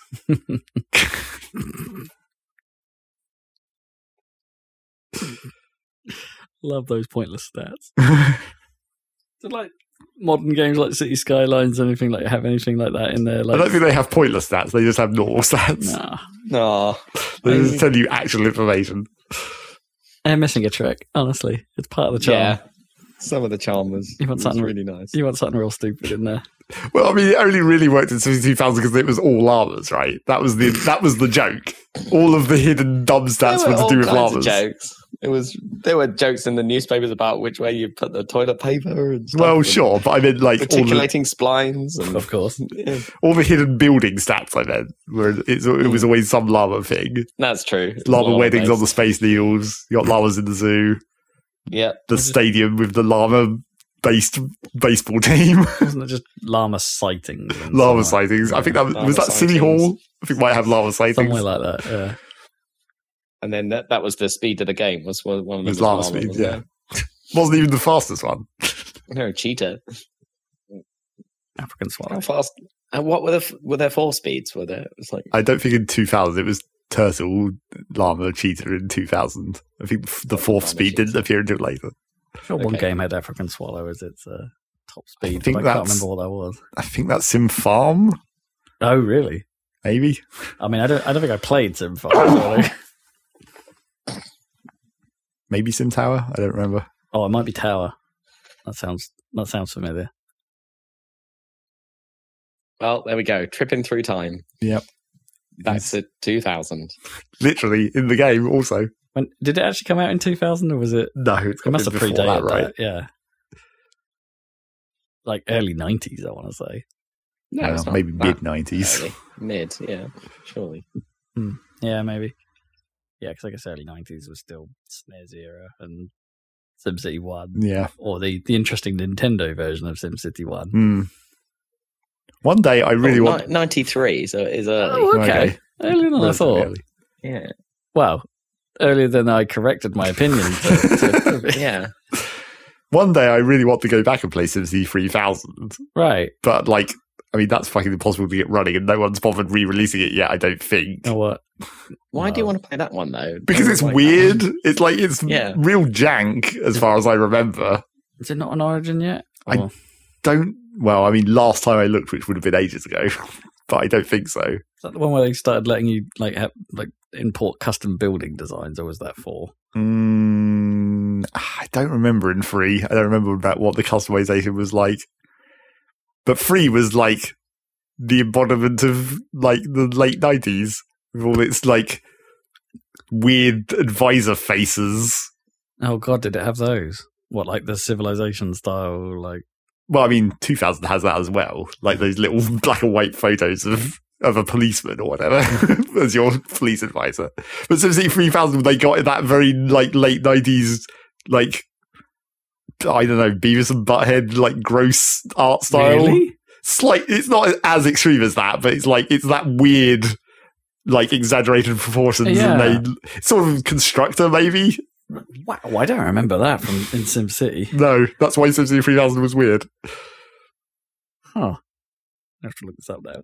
But yeah, I I'd like I'd like to play that again at some point just to see if it's see how to see if I can actually understand that game because obviously even then I didn't really understand SimCity really. it was only by four where I was like, okay, I understand. I understand how this is meant to work as a game now. Yeah. I mean, surely four is still like holds up. yes, isn't and you can still play four on. Well, I guess I was about to say modern systems, but my computer is in no way modern. You can still play SimCity 4. God, I see what you mean about these this art. yeah, It is it is weird. I can't. I really don't know where to place it. I mean, I'm getting sort of like if Hey Arnold was realistic, was more realistic vibes about it. I, I guess. Like if they if they if Hey Arnold had like 3D shading applied to it. Yeah, it's like like they almost it's like Ren and Stimpy, one of those scenes, but not as bad. It's definitely not as bad as that. Weird. But yeah, I mean, I I've always thought about playing three thousand, but I've I've I definitely don't have my disc for it any longer, and that's the other problem. Hmm. Like if I had my disc, I totally would have already tried playing three thousand, even if it wouldn't have worked. I would have still tried to install it. Attainable these days. You would think, maybe. But who knows whether EA Is it even on Origin? Because it's like, in, in fairness to EA, they've been pretty good about getting their back catalogue like up on Origin. Sure. But do they care about SimCity? Does anyone care about SimCity 3000? 2000 is a classic. 4 is a classic. 3000 probably not so much. Well, Not so much. no. even at the time, I do remember three being yes. not quite so No. not not such the the the groundbreaker that everyone sort of expected it to be. No. And then four came along and was actually pretty great. Yep. And then five came along and broke the internet Yep. and everyone's PCs in the process. Yeah. City Skylines 2, though. City Skylines too, yeah. It's looking increasingly good for all their development times. In a way that makes me be, be like, I can't believe it's coming out in October. Right. It's quite exciting. I hope it's good. I I mean, the Wandering Village is coming out like like completely different game, but like Wandering Village is coming out on Xbox soon, hmm, like in-game preview, I think. But uh sure. 'Cause I don't think To be it's out. honest, I think City Skylines 2 makes me want to have a gaming PC more than, more than anything else. Huh. yeah, or maybe like I don't know if well, you wouldn't necessarily Um, need a GPU powerhouse to run that. No. presumably. Well, No. I mean, it But I depends if they've managed to offload calculations to the GPU. oh, Because yeah. that's that's the thing nowadays in simulation, isn't it? There's Yeah. like you offload as much as you can onto the GPU. it's the physics dream coming back. Yeah. yeah. Like maybe if Kerbal 2 was good, Yeah, but it maybe. isn't. No, Uh, not yet. Give it some years, if if any. Yeah. But the true reason to have a gaming PC is for games that require the for- form factor of mouse and keyboard. shared, Yes. Not not nothing to do with the graphics power of PCs or whatever. Because you could play City Skylines on Xbox if you want. Out on Switch. Well, I meant two specifically. Oh, not two. That's coming out on Xbox. Yeah, it will. It will come out. Uh, and I wonder if it's one of those. They don't really talk about it anymore, but I wonder if the that will be one of those games that actually has the keyboard and mouse support, Right. I mean, like on probably. the, on the console version. I cannot remember the last game that did that, but it is a. It was a thing they were pushing, or you know, suggesting could be a thing on Xbox at one point. I wonder if anyone tries it these days. Hmm. I mean, I wonder how, like, I mean, does, is it just like basically doing what Windows does, just hidden? Like, does it get drivers? I mean, I think it's got the Well, Yeah, it will have the basic Microsoft yeah, it'll ones, have the basic like HID drivers for keyboard and mouse on, which pretty much every keyboard and mouse supports. But do, does it? Does it try and get any other kinds of drivers? Like, well, Oh, I mean, bet, I don't think it would go out of its way to download Well, sure. drivers. but I'm talking about like, would it does would it be able to support any extra buttons? Uh, Because I mean, uh Hmm. firstly, the question would be: Would any of the games on the console be able to use those extra buttons, even if they could exist on the hardware? I level? mean, I mean, I guess the real question is: What the hell happens when you plug in a keyboard and mouse into a game that works? So you, do you get like a key binding menu at that point? Does it actually allow you to do that kind of thing? I, th- I think I want to say Xbox actually blocked you from doing stuff like that, like on games that don't explicitly have keyboard mouse support in them. But presumably, if it detected a keyboard and mouse and the game allowed it, then you'd just get another menu, like you, and just be like, "Oh, hey, you've got." A, but, you know, like like games used to when you plugged in controllers of different types, Right. It would just go, "Oh, I know what that is." Right, cool, let's go. Uh, presumably, that menu just reveals itself. yeah, you would hope. I mean, it's weird. I mean, I want to. I, I, honestly have no idea how many. Like, because it was exciting when they first announced that stuff. Because it's like, okay, the new Xbox is probably powerful enough to replace most people's gaming PC if they Mm. go down this path. Yeah. but I don't think they doubled down on it. And it's um, like I get the feeling it's basically one of those features that never really, Yeah, I'm pretty sure it probably is. that never really came. Like, it's probably there, Yes. right? But no one's writing st- stuff that supports it.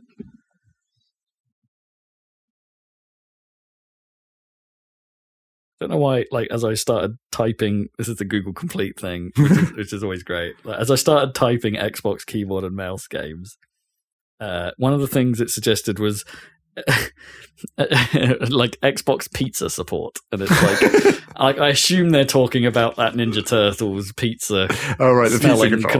controller news we didn't talk about, but uh, just funny. It's like it supports pizza. well, that's the most important feature. Well, I mean, Without you know, that, I mean, why would you buy it? there was the age of pizza support, right? When like all the consoles had their different ways that you could order pizza through various the, games, the Domino's sidebar app or something that that the Xbone had, right? You could you could and the in-game ones as well. What's that called? Snapping, right? Yeah, you could snap the Domino's app to the side of the side of the console. So you could monitor the progress of your pizza order while you were Yep. playing Halo. Even the yeah. Wii had a pizza app. I think I think we did that. Didn't we? Like it wasn't some football on that we, you know, the rare occasion we actually were watching some oh, football. Oh yeah, and we snapped the Domino's app. So it was pretty funny. oh snap! Oh snap! Snap map. Do you have any Google results before we end this podcast, real quick? I'm battling uh, cookie, Finding what you cookie want. dialogue boxes more than anything. Uh, and then it's one of those articles that takes a while before you actually get. Oh, well, man, this list is bigger than I thought. Honestly, like Age of Empires Two is an obvious one, Okay, right? yeah. Like, there's there's loads here, but I'm just trying to think. Art of Rally, like that's a weird one, right? it's a rally game that uses a keyboard and mouse. Yeah. Uh, Atomic Heart as a recent one that has keyboard mouse support. Hmm. Uh, a lot of the Call of Duties. Hmm. That is weird. Uh, yeah, limited support in Vanguard, but Cold War has full support. Uh, War the War Zones have full support. Uh, presumably they seg- do the segregation. Deep Rock on Xbox has keyboard and mouse support. Well, that makes sense, but like, that's, that's pretty rad. yeah. Uh, limited support for Cyberpunk. City Skylines is on the list. No, the original. The original, yeah. I kind of want to try this, but that does mean I actually have to like reposition my Xbox, which I don't want to do. Halo Infinite, obvious, I guess, Hmm. because they built that for PC. Gears Tactics, yeah, good choice. Gears Five, uh, not Gear. Oh, I suppose Gears Four was a last gen game, but uh, Doom sixty four. That's the most weird combo. but not, but not the more recent Dooms. like not Doom 2016 or Doom Eternal, but Doom 64 has keyboard and mouse support. Uh, Jurassic World Evolution makes sense. Another strategy game, right? Hot Wheels Unleashed, less less obvious. Hypnospace Outlaw. Now that's a good choice, right? Because that is a keyboard mouse game, really. Hmm. You know what? I'm pretty happy this list is as long as it is because it's uh, that's that's reassuring. It's it's I'm, I'm it's just it's just surprised. It's one of those things that isn't Mentioned as, ever. as actively talked about because it's it's quite a cool thing. Uh, Untitled Goose Game. Hmm. Uh, limited support for Tunic. Uh, the Sims 4.